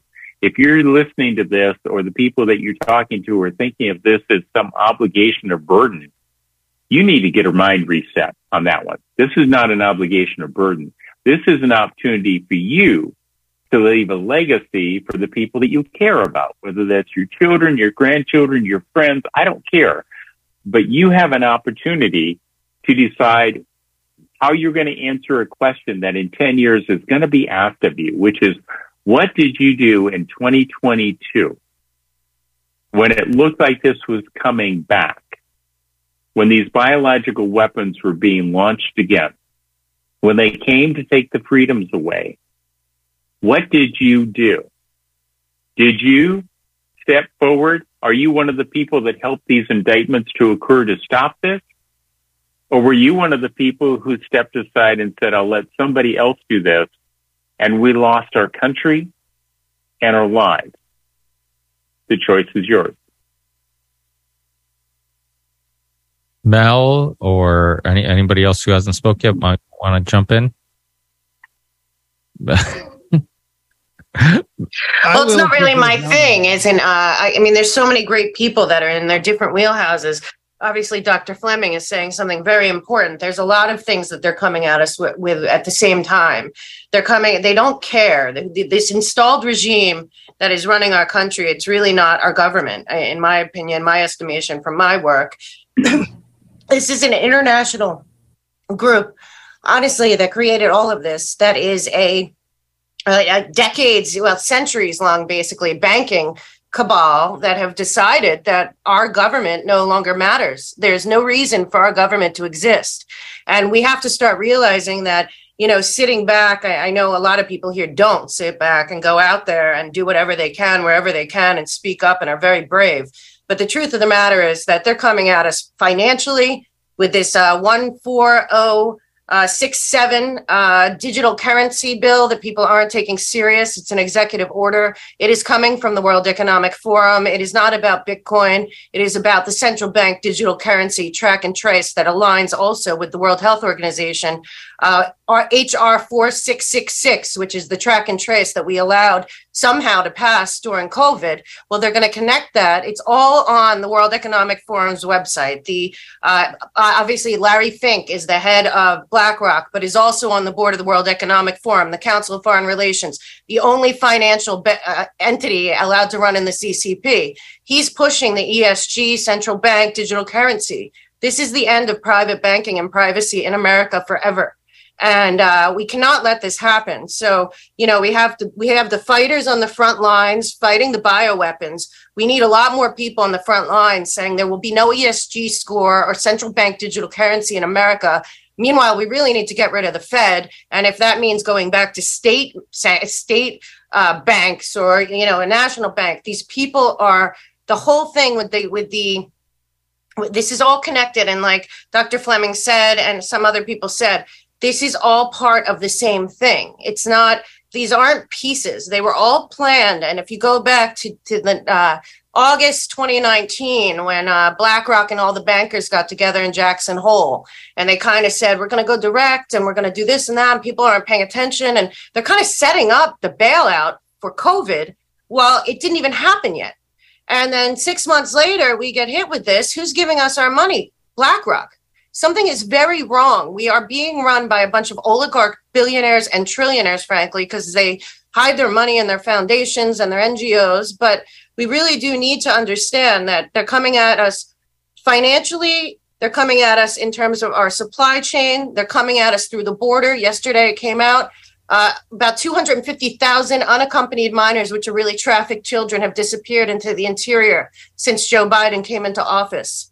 You know, we're going, they've, they've weakened our military, yet they're starting wars all over the place. This is a, like, like the best of the best, you know, like Charlie Robinson has always called it. It's the controlled demolition of America from the inside out, but they're coming at us from every angle and too many people are still in the paradigm of left, right, Republican, Democrat, this and that. I'm at a place where I don't buy any of that. I think that we are in a, a serious situation where we, the people of the United States, have to align and realize we're being divided uh, on purpose by race, by gender, by sexuality, by color, by religion. It's all fake. It is all so that we don't pay attention to these manipulators at the very top of which Fauci is one of them and has been for 40 years and start looking at who benefits. Who benefits from Ukraine and that war and killing all those people for no reason?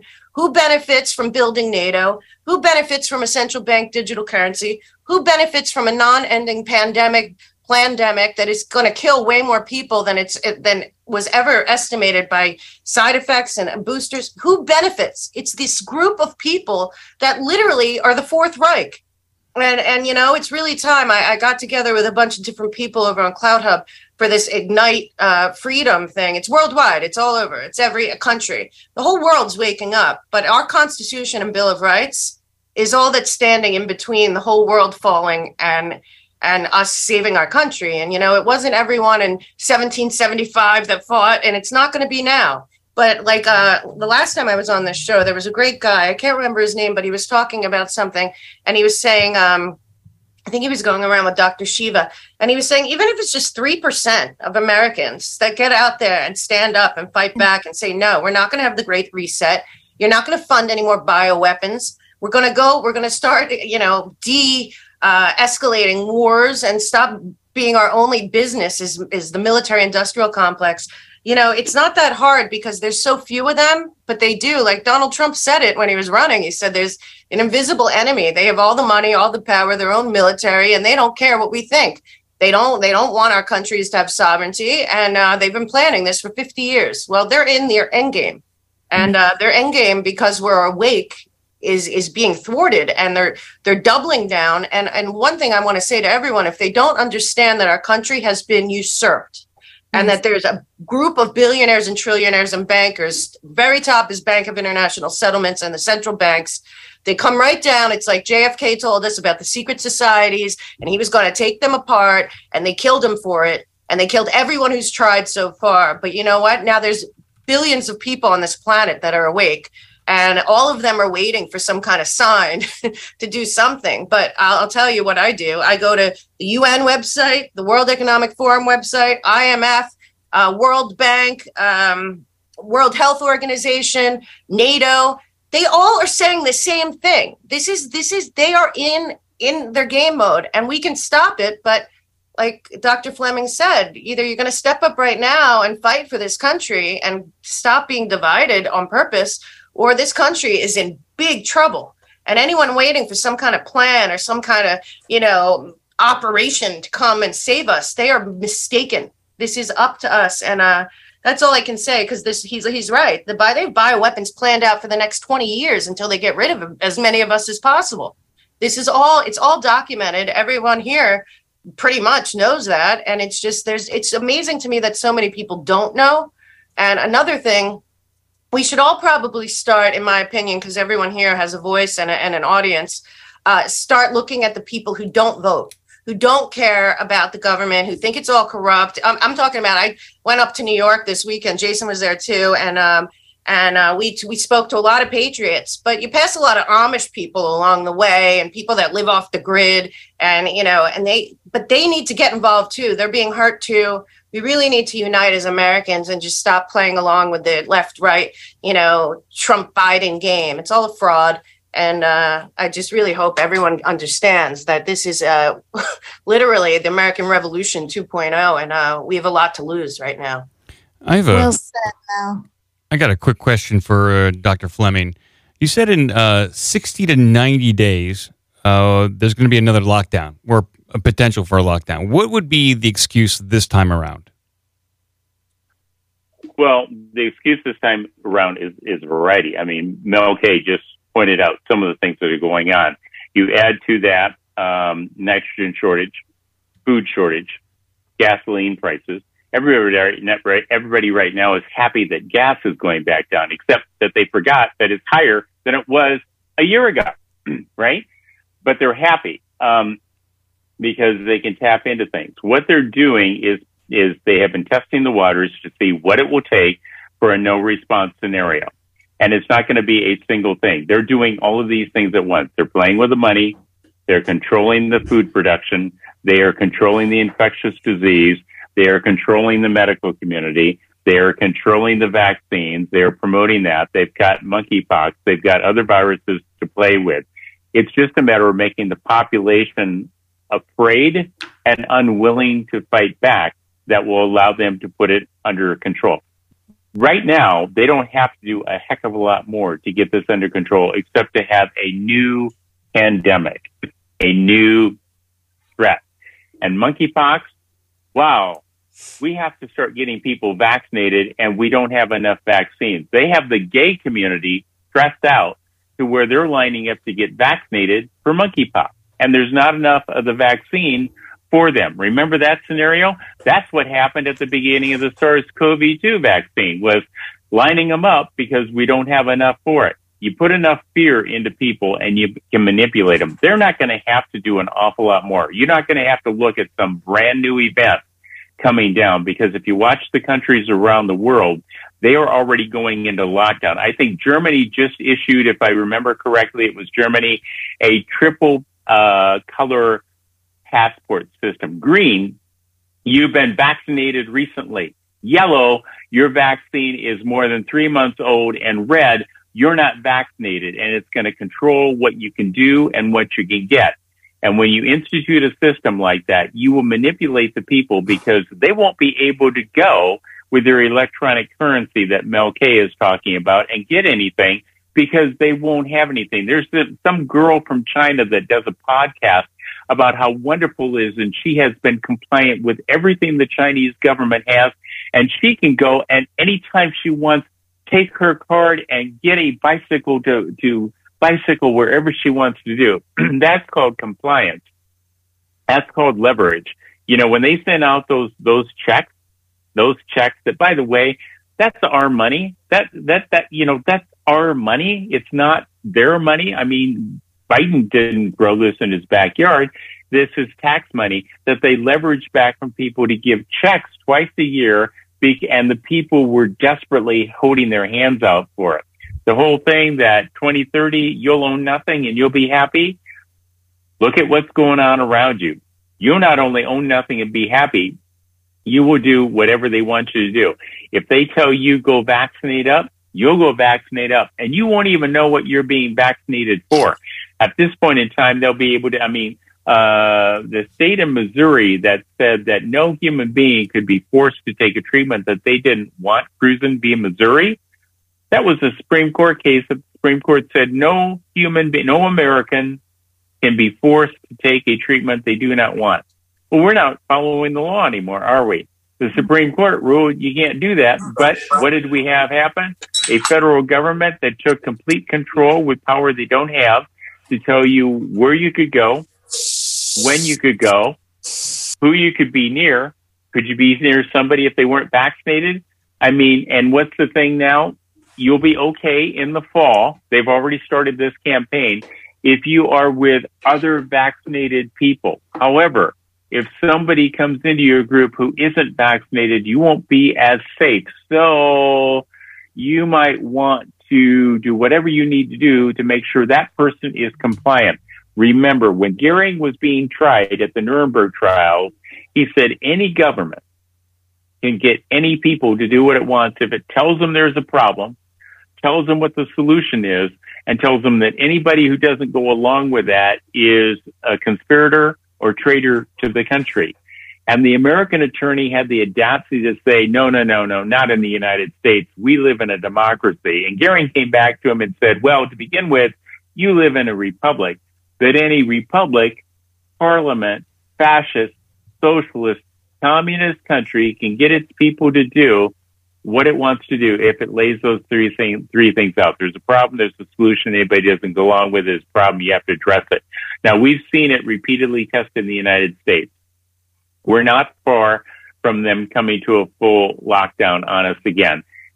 Monkeypox, a new variant of SARS-CoV-2. They're trying out now. You're going to get vaccinated for the new variants of Omicron, which are only going to work for that particular variant of Omicron. And it's not even the full thing. And you've got Mir- Miriam, I think you were the one who was talking about the lipid nanoparticle vaccines or the mRNA vaccines. Those have been used for more than a decade for cancer and none of them have worked. But here we are in 2022 talking about how important they are to have. And they're, they're going to conflate. To they're, they're going to conflate also, they're already doing it, the climate emergency that they've created as well and, uh, yeah. you know, the $700 billion that they just passed our government to pay for the climate emergency that doesn't exist, that they're creating because the biggest climate disaster is war. And they're starting wars all over the world. So, you know, they're now, if you look at the World Health Organization or the World Economic Forum, they're talking about the viruses, the, the, the va- vaccines in the same paragraph as climate emergency. I mean, it's so insane.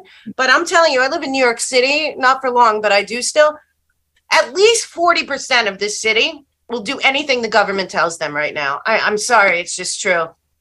Well, we just paid for 87,000 new agents to join the IRS, and everybody had to watch with awe when they had to go out there and take off that phrase, willing to use any necessary to control people. Now they didn't, you know, that was not an accident. Somebody put that intentionally in there, but somebody else said, well, wait a minute, that, that might not look good to have on there. We just authorized the funding of 87,000 more federal agents. Well, and even that is kind of a, uh, a distraction because I, we did this on the show this morning. The United States already has a standing army of armed bureaucrats, the like 22, 23,000 armed IRS agents that are coming in throughout the next year out of the 87 that have been approved over a 10 year span. Just add to the mix of all of the armed bureaucratic agents that we currently have. And it's a lot, and they've got a lot of guns and they've got a lot of rounds. The EPA, for some reason, has a bunch of submachine guns lying around. The, the, this is just a continuation of this. And as we get further and further uh, into, I guess, PSYOP season, they're ratcheting up the ways in which you and I all get censored. The State Department hosted a roundtable in Ukraine about trying to figure out how to classify people who pass misdis and malinformation around as information terrorists to be charged as war criminals. Something the U.S. State Department sponsored over the weekend. There were a number of different uh, NGOs and, and little uh, satellite agencies involved, and it is 100% used under cover of Ukraine, but will apply to COVID, will apply to climate change, will apply to monkeypox, will apply to the polio that Fauci gave everybody right before he retired. Yeah, and if you look at the um, the IMF or the World Economic Forum right now, or any of them about the central bank digital currency that they're planning for the world, it's a financial world governance, by the way, to them, and stakeholder capitalism and all that.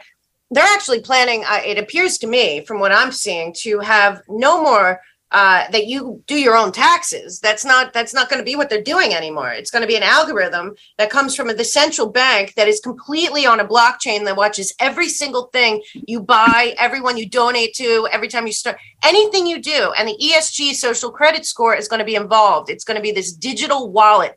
They all talk about it. They show their whole graph on the World Economic Forum. It's insanity. It is total communism by uh, by surveillance, track and trace. It's your biometrics. All your World Health Organization. They're all saying the same thing. Those IRS agents are not obviously and they're also being hired under the executive order of diversity equity and inclusion so they're not looking for the best mathematicians and uh, and and and accountants out there these these have this they are taking when they say that they're going direct when when larry fink and the bankers say that they mean they're skipping the government they're skipping congress they're skipping lawmaking they're going right to the people and and that's going to be all of it in this and, and the climate cr- track and trace crap. I mean, it's all there, but these IRS agents are not for uh, the traditional audit because I think they're going right to your bank account. Right. If you look at what they're saying, they're saying that the, the whole concept of us, and, and remember when they went, we went to the IRS to get our um, people went there to get their uh, checks from the government. I think we were all signing up for the for the IRS track and trace when they put out those checks that they were getting information with that. Remember, they wanted our face recognition at the IRS. Well, they're, they're making that, that, man. They're going to make that mandatory for 2023 or 2024 yeah. going forward, to where you do the the real right. ID facial mapping thing, and then you log into the IRS website, and that's how you file your. Tax. Well, and not only America, it's going to be Canada. They're going to go to. Right. They've already said that they're going to bring this international too. So thank you for paying for what we're going to go through soon, and open up your border. I by think the way, you're already too. there uh, by the way. We're, We're building you the Canadian Underground still Railroad. on the front lines of like being the bravest of all the countries so far. you know. Yeah, but, you uh, guys uh, are doing great IRS, compared to other countries. You guys are doing good, honestly. I mean, there are provinces just took away the the the real data they were starting to measure with. I mean, I was I was kind of going to ask Fleming about this too, but it doesn't really matter now because it's gone. But it was showing it that this is such a disaster that they took them away and people don't seem to care. But I mean that that has there has to be some repercussions there for these health uh, agencies just taking away data when it doesn't suit them. But anyways, that's you know all water under the bridge now. But uh, I just wanted to say before uh, we run out of time here too. Uh, thanks, uh, Dr. Fleming, for all, all you do. I remember um, you helped uh, me and my family through this whole thing back. It must have been like Christmas 2020, early 2021 uh, you were one of the bright lights there, you and McCullough both. So, um, yeah, thank you very much. And it's good to see you all as well. Yeah, Dr. Fleming, plug plug your uh, where people can find you as we wrap this up. We want to make sure everybody gets a chance to uh, let themselves be known.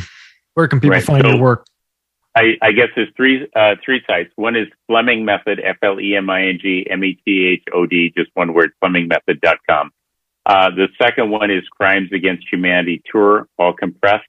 And the third one, I think most, most critical right now is 10, the, the number 10 letters, L-E-T-T-E-R-S dot O-R-G, 10 letters dot org, where you can go on, get a cover letter, get the letter for an indictment, send it in. Um, this is beginning to take off. And if we do this properly, they will certainly have to respond to all the U.S. citizens that are doing it. I mean, um, somebody posted one of the ant videos, you know, the, that cartoon where the, where the one ant was talking about the fact that if the people stand up, that's what they don't want to see. They don't want to see the people united. If the people actually unite, and I have said 20 to 30% of the U.S. population is more than adequate to do this. And I think the fact that they are, you know, I did an interview earlier today that they took, or yesterday that they took down three times, three times, and they permanently banned the person who ran it from Facebook for 30 days. And he's never been banned. And he's covered, I don't know how many, how many, uh, Sasha Stone, he has covered, I don't know how many, um, interviews in the past, but they, they literally interrupted it three times and Facebook for 30 days. So we know we're over the target. If the people of the United States will stand up, send in these indictments and be cohesive, put our differences aside. God knows I have disagreements with a lot of people. I don't care. The major focus here is the gain of function biological weapons that have caused this. Put the differences aside. Let's go after these people. Let's get them indicted and let the world see and answer the questions that people like Australia and New Zealand are saying, Americans, where are you? I think it's time for Americans, the people of America, to show the world where we are. And we are not under the thumbs. We can be, but we need not be under the thumbs of these bureaucrats or whatever you want to call them. Enough is enough is enough. We didn't get here because our ancestors took the easy road. It's time for us to step forward and do our job. 20 well to 30% is all we need. Well said. Miriam, are you still writing? Am I always? Am I still writing on what my book or right now? I have uh, a billion tabs. Activist post articles. Oh, I am. Um, I have found some explosive stuff in regards to George Floyd, and so I'm waiting for the PI that I'm working with to tell me exactly what it is that I'm looking at. So I'm very eager to, to birth this book and, and doc. Again, big shout out to Sean Hibbeler, who's uh, editing my film because it's going to be awesome. And um, please, people, stand up, find your balls or go buy them. Um, reassignment surgery. I'm joking, but, but, um, really we, we do need to stand together because one person standing will just you know you get banned off of an airline you you get prison in prison for facebook we need to find our balls together um, so yeah. you can find me on truth lives here on rokfin and thank you everyone on this panel for their courage and their balls mystic mark what's cooking with alt media united Thanks for having me. Wow, this has been a learning experience. Dr. Fleming, it's been a pleasure. James as well. And uh, Peter, although he's not here anymore. And Mel, I loved what you just said earlier. So it's it's been a pleasure just sitting here and absorbing all this information. And uh, yeah, I, what I have going on is all on myfamilythinksimcrazy.com. I just put out a nine hour podcast, believe it or not uh, episode 200. So Sam was a guest and uh, eight other people. So it was it, it, was a lot of it was a lot of uh, audio. But thanks for having me. Mel K, what's cooking? Hi there. Uh, well, everything's going. Uh, I'm out there all the time. I'm doing events everywhere I can. I go speak to anyone large and small. I'm doing a an event with Lara Logan and Tom Homan about the border, uh, the 10th in Palm Beach area. I'm doing a Amp Fest in October. Also, uh, I'm doing a, an event with uh, the Re- with uh, General Flynn and the Reawaken America tour in Washington State at the end of the month. So uh, you can go to the melkshow.com. We have events. We have a full amazing resource page where you can look up uh, basically any of this. There's also the Wikipedia.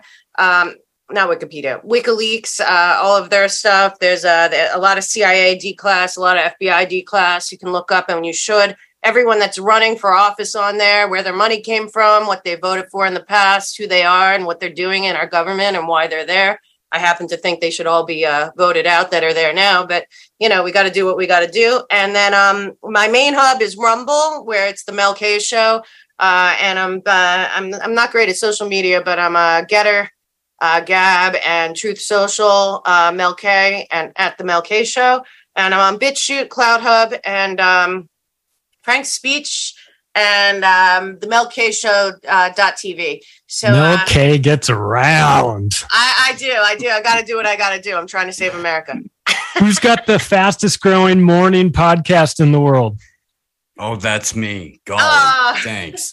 Cool. Um, you can uh, you can check us out uh, over on Rokfin. I'm Steve, by the way. Uh, my my co-host Pasta was here on the show earlier. Hopefully, he he's on his way uh, back, uh, and we can get ready for tomorrow's show where we'll be hanging out with uh, comedian Ryan Long. Um, it's uh uh, AM wake up on Rokfin uh, Monday through Friday, 7 a.m. to 10 a.m. Pacific. Uh, it, it's uh, it's a heck of a show. You should check it out. I have another show called Slow News Day. We do every Sunday at 10 a.m. on the West Coast. Uh, long form interviews and um, whole lots of, of challenging and thought provoking discussions. Thank you as always for uh, allowing me to have some time on the best ensemble podcast in the universe. Uh, very grateful, and and as always, um, very very blessed to be on such an incredible show. Thank you. Thank you, Steve. Uh, Grimerica, are you guys still touring, doing Yeah, yeah, tours? some- yeah, it's kind of like being on tour, like a rock band, you know, except it's out in the wo- woods. Yeah, we're checking out all the all the remnants of the flood with Randall Carlson in September. Two trips. So in September. awesome. We're going to Egypt in November if uh, if Oh, uh, Fleming's ninety go. day thing doesn't happen or sixty day thing. but but you know, in general, we're in Canada going to test out um, your our digital identity for you guys. So we're going to have that all sorted out. We're going to be the test case for the world, so you guys can get your R- I- IRS agents up here and and uh, just bring that system right down over the border once you finally o- or, uh, open it up for us. telling you, we got we got six million people want to come down there and visit you guys, but you won't open up the border. Hey, don't talk to me. Talk We to ju- the retard in charge. We just Uh, released, uh, We just released an audiobook called The Behavior of Crowds uh, by Everett Dean Martin in the early 1900s. Fantastic book because he talks about how they can they can shape public opinion like making bricks back in the early 1900s Yeah, before man. they even had all this digital stuff. So We're you at can a find- severe find out- disadvantage when it Yeah. comes to this. Oh yeah. So you can Yeah. find out everything at grimerica.ca. Thanks. James, where can people find your work? Well, listen, we just had a meeting with Dr. Russell Blaylock at IPAK. Oh, nice. Okay, he's now part of the Vaxxed on Vax study phase two. If you don't know about it, the Oregon Medical Board actually suspended Dr. Paul's license as a condition of getting his license back. Uh, Dr. Paul agreed not to do any more science. And since I'm a PhD, I needed an MD. It took me this long, but Dr. Russell Blaylock actually stood up. We look, we're looking at the data now. And I can't wait to publish this next phase of the study. It completely exonerates Dr. Paul's study with me, which was retracted. Uh, I'm not going to go into the details, but I am at ipak edu.org. I want Mel K to come teach for us, please. Come teach a class, right? Dr. Mark McDonald is teaching a class in the fall, How Not to Be Fooled. It's all anti propaganda stuff. But Mel, I'm telling you, man, come give me a call. I need you as an I will. I will. I'll Oh, go yes. anywhere to tell anyone Yes. what they need to know to fight back and to save our country and our our future. That, That was- awesome. would be great for that. Yeah, that, that's I'll be in awesome. touch for so, sure. Thank yeah, you. please do, please do. Yeah. So, in addition to the Vax on Vax study, uh, the airline uh, rebels uh, have contacted me. I met for some time with them. They want me to do a survey of airline pilots and other airline workers using their health records, using their employment records. That's going to be happening at IPAK. And also the vaxxed versus unvaxxed phase three study, which is older kids versus younger kids when the families have stopped vaccinating. Uh, same thing as Vax 2, but scientifically, we're going to do that as a survey. And listen, I want to thank each and every person that's here uh, for standing up and doing what you're doing. The last thought I want to leave with you when plant. Uh, I was canned from LinkedIn with 61,000 people following me for daring to say that influenza prior to 2014 was actually influenza. In 2014, they said, no, no, no, we're going to take anything that's respiratory that doesn't have a biochemical, biological test.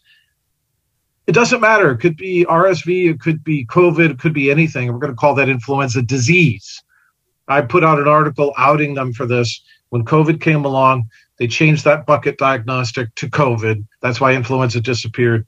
They've been playing games this long, and that's why it's difficult to compare things to influenza. But now I'm banned from Twitter. I'm gone. They cooked me. I'm I'm toast. So well, it's a sign that you're right over the target, and we appreciate um, all of the work Totally. that, Totally. that you've done. Uh, Ricky Varandas is doing one of the greatest shows around. Tell us about it. I'm not. I'm not. It's okay. But uh, it's great because all you guys have been on the show, so that's actually why it's it's great. Mel K, we did a a, uh, a show recently. Uh, hopefully, I'm dropping that in the next 24 hours. Um, wow. Friday, I have uh, Doctor or uh, Mayor Glenn Jacobs, also known as Undertaker's brother, also known as Kane from uh, WWE, and also the Libertarian. Uh, he's uh, he's awesome. He outspoken, really fascinating guy. Obviously, has lived a, a very fascinating life, and um, and then yeah, always have great guests right around the corner. RippleEffectPodcast.com. You can find it on all the video platforms except YouTube, like many of us, and all the audio platforms. Uh, so yeah, subscribe and um, support you know all the content creators that are trying to bring you truth. And uh, so, hat, thank you so much, everybody, for for joining us. This has been a amazing show as always. I know, uh, oh, Brian Festa was here from uh, We the Patriots USA. He had a, a leave, but I'll, I'll plug his show, um, the vaccine or the vaccine marathon, which is September 10th and 11th. Uh, go on his website. You'll be able to find more information. But every year he does a vaccine marathon. Uh, many people that have been on this show and people in the past uh, have, um, you know, have joined us. And uh, Chris Newby just showed up. Look at that. Hi, Ricky. Thanks. Thanks for the invite. Uh, better late than never. Uh, we're actually winding down, believe it or not. Okay. Oh no, I, wrong time zone. Sorry.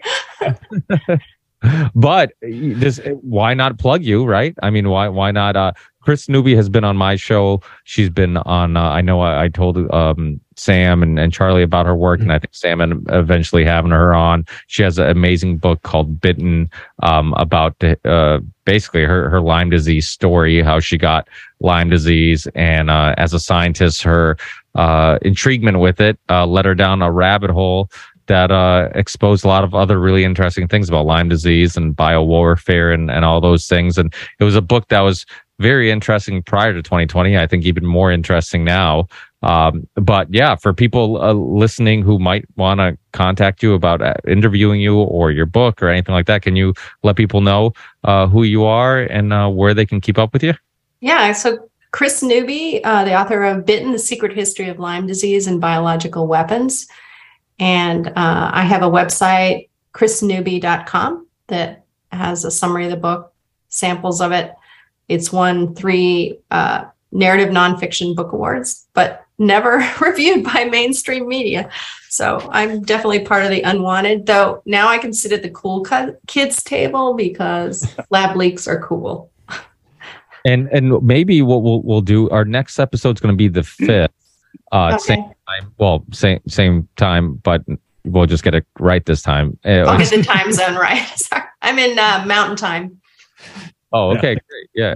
So so is Charlie, and uh, yeah, so yeah, so the fifth. Hopefully, you can join us on that episode if you want to learn more about Chris Newby and uh, where we can actually give her some time. But definitely check out her book, check out her work. Uh, it's very fascinating. It you learn a lot about biowarfare and uh, how this isn't a new thing. You know, I know it's kind of new in the public world, but they've been doing this for a long time. And, uh, you know, I think many of us believe that Lyme disease was also, uh, because of some meddling with, uh, some natural stuff. So, um, learn a little bit more about that. Any, anything else? Uh, Midnight and- Mike, what's going on with OBDM? Yeah, you, you had Joe in studio. Yeah, yeah, my co-host. That was uh, a big deal. Yeah, it was it was fun hanging out with them. Um, so actually, I'm working on a browser plugin for Chrome and Browse to get around uh, lack of notifications. So it will allow for people to get notified on their browser when a new episode of Union of the Unwanted is available, or when we're live, or any of the affiliate shows who I choose to put in there. I'm getting ready to the beta test probably within the next few weeks. I'll let people know when it's available for download and installation. Uh, but uh, you can check out my goofy show at obdmpod.com. Uh, Sam Tripoli has dropped off, but you can check out Tinfoil Hat. Everybody loves Tinfoil Hat. Cash Daddies. Oh, God. You know, he's got like seven or eight of them. Can't be expected to remember them all, but we love Sammy. Um, and you can find my show, Macroaggressions, wherever podcasts are served and in video format on Iconic, Rokfin, Odysee, and Band.video. Thanks, everybody. Thank you. Thank you, everyone. Thanks, Thank you, Dr. Fleming, for joining. Good to see you again, Marin. Bye, everyone. Bye. God bless. Thanks, Chris. Thanks for uh, showing up, and hopefully we see you uh, next week, every other Monday. Okay. All right. Bye. Awesome. Thank you. Thank you, Ricky. Hey, Appreciate thanks, it. Dr. Fleming. Bye bye.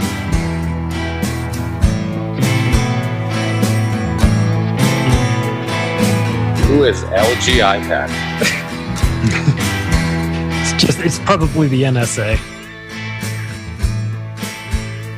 I messaged them too, and. They didn't Dr. Fauci, I think he's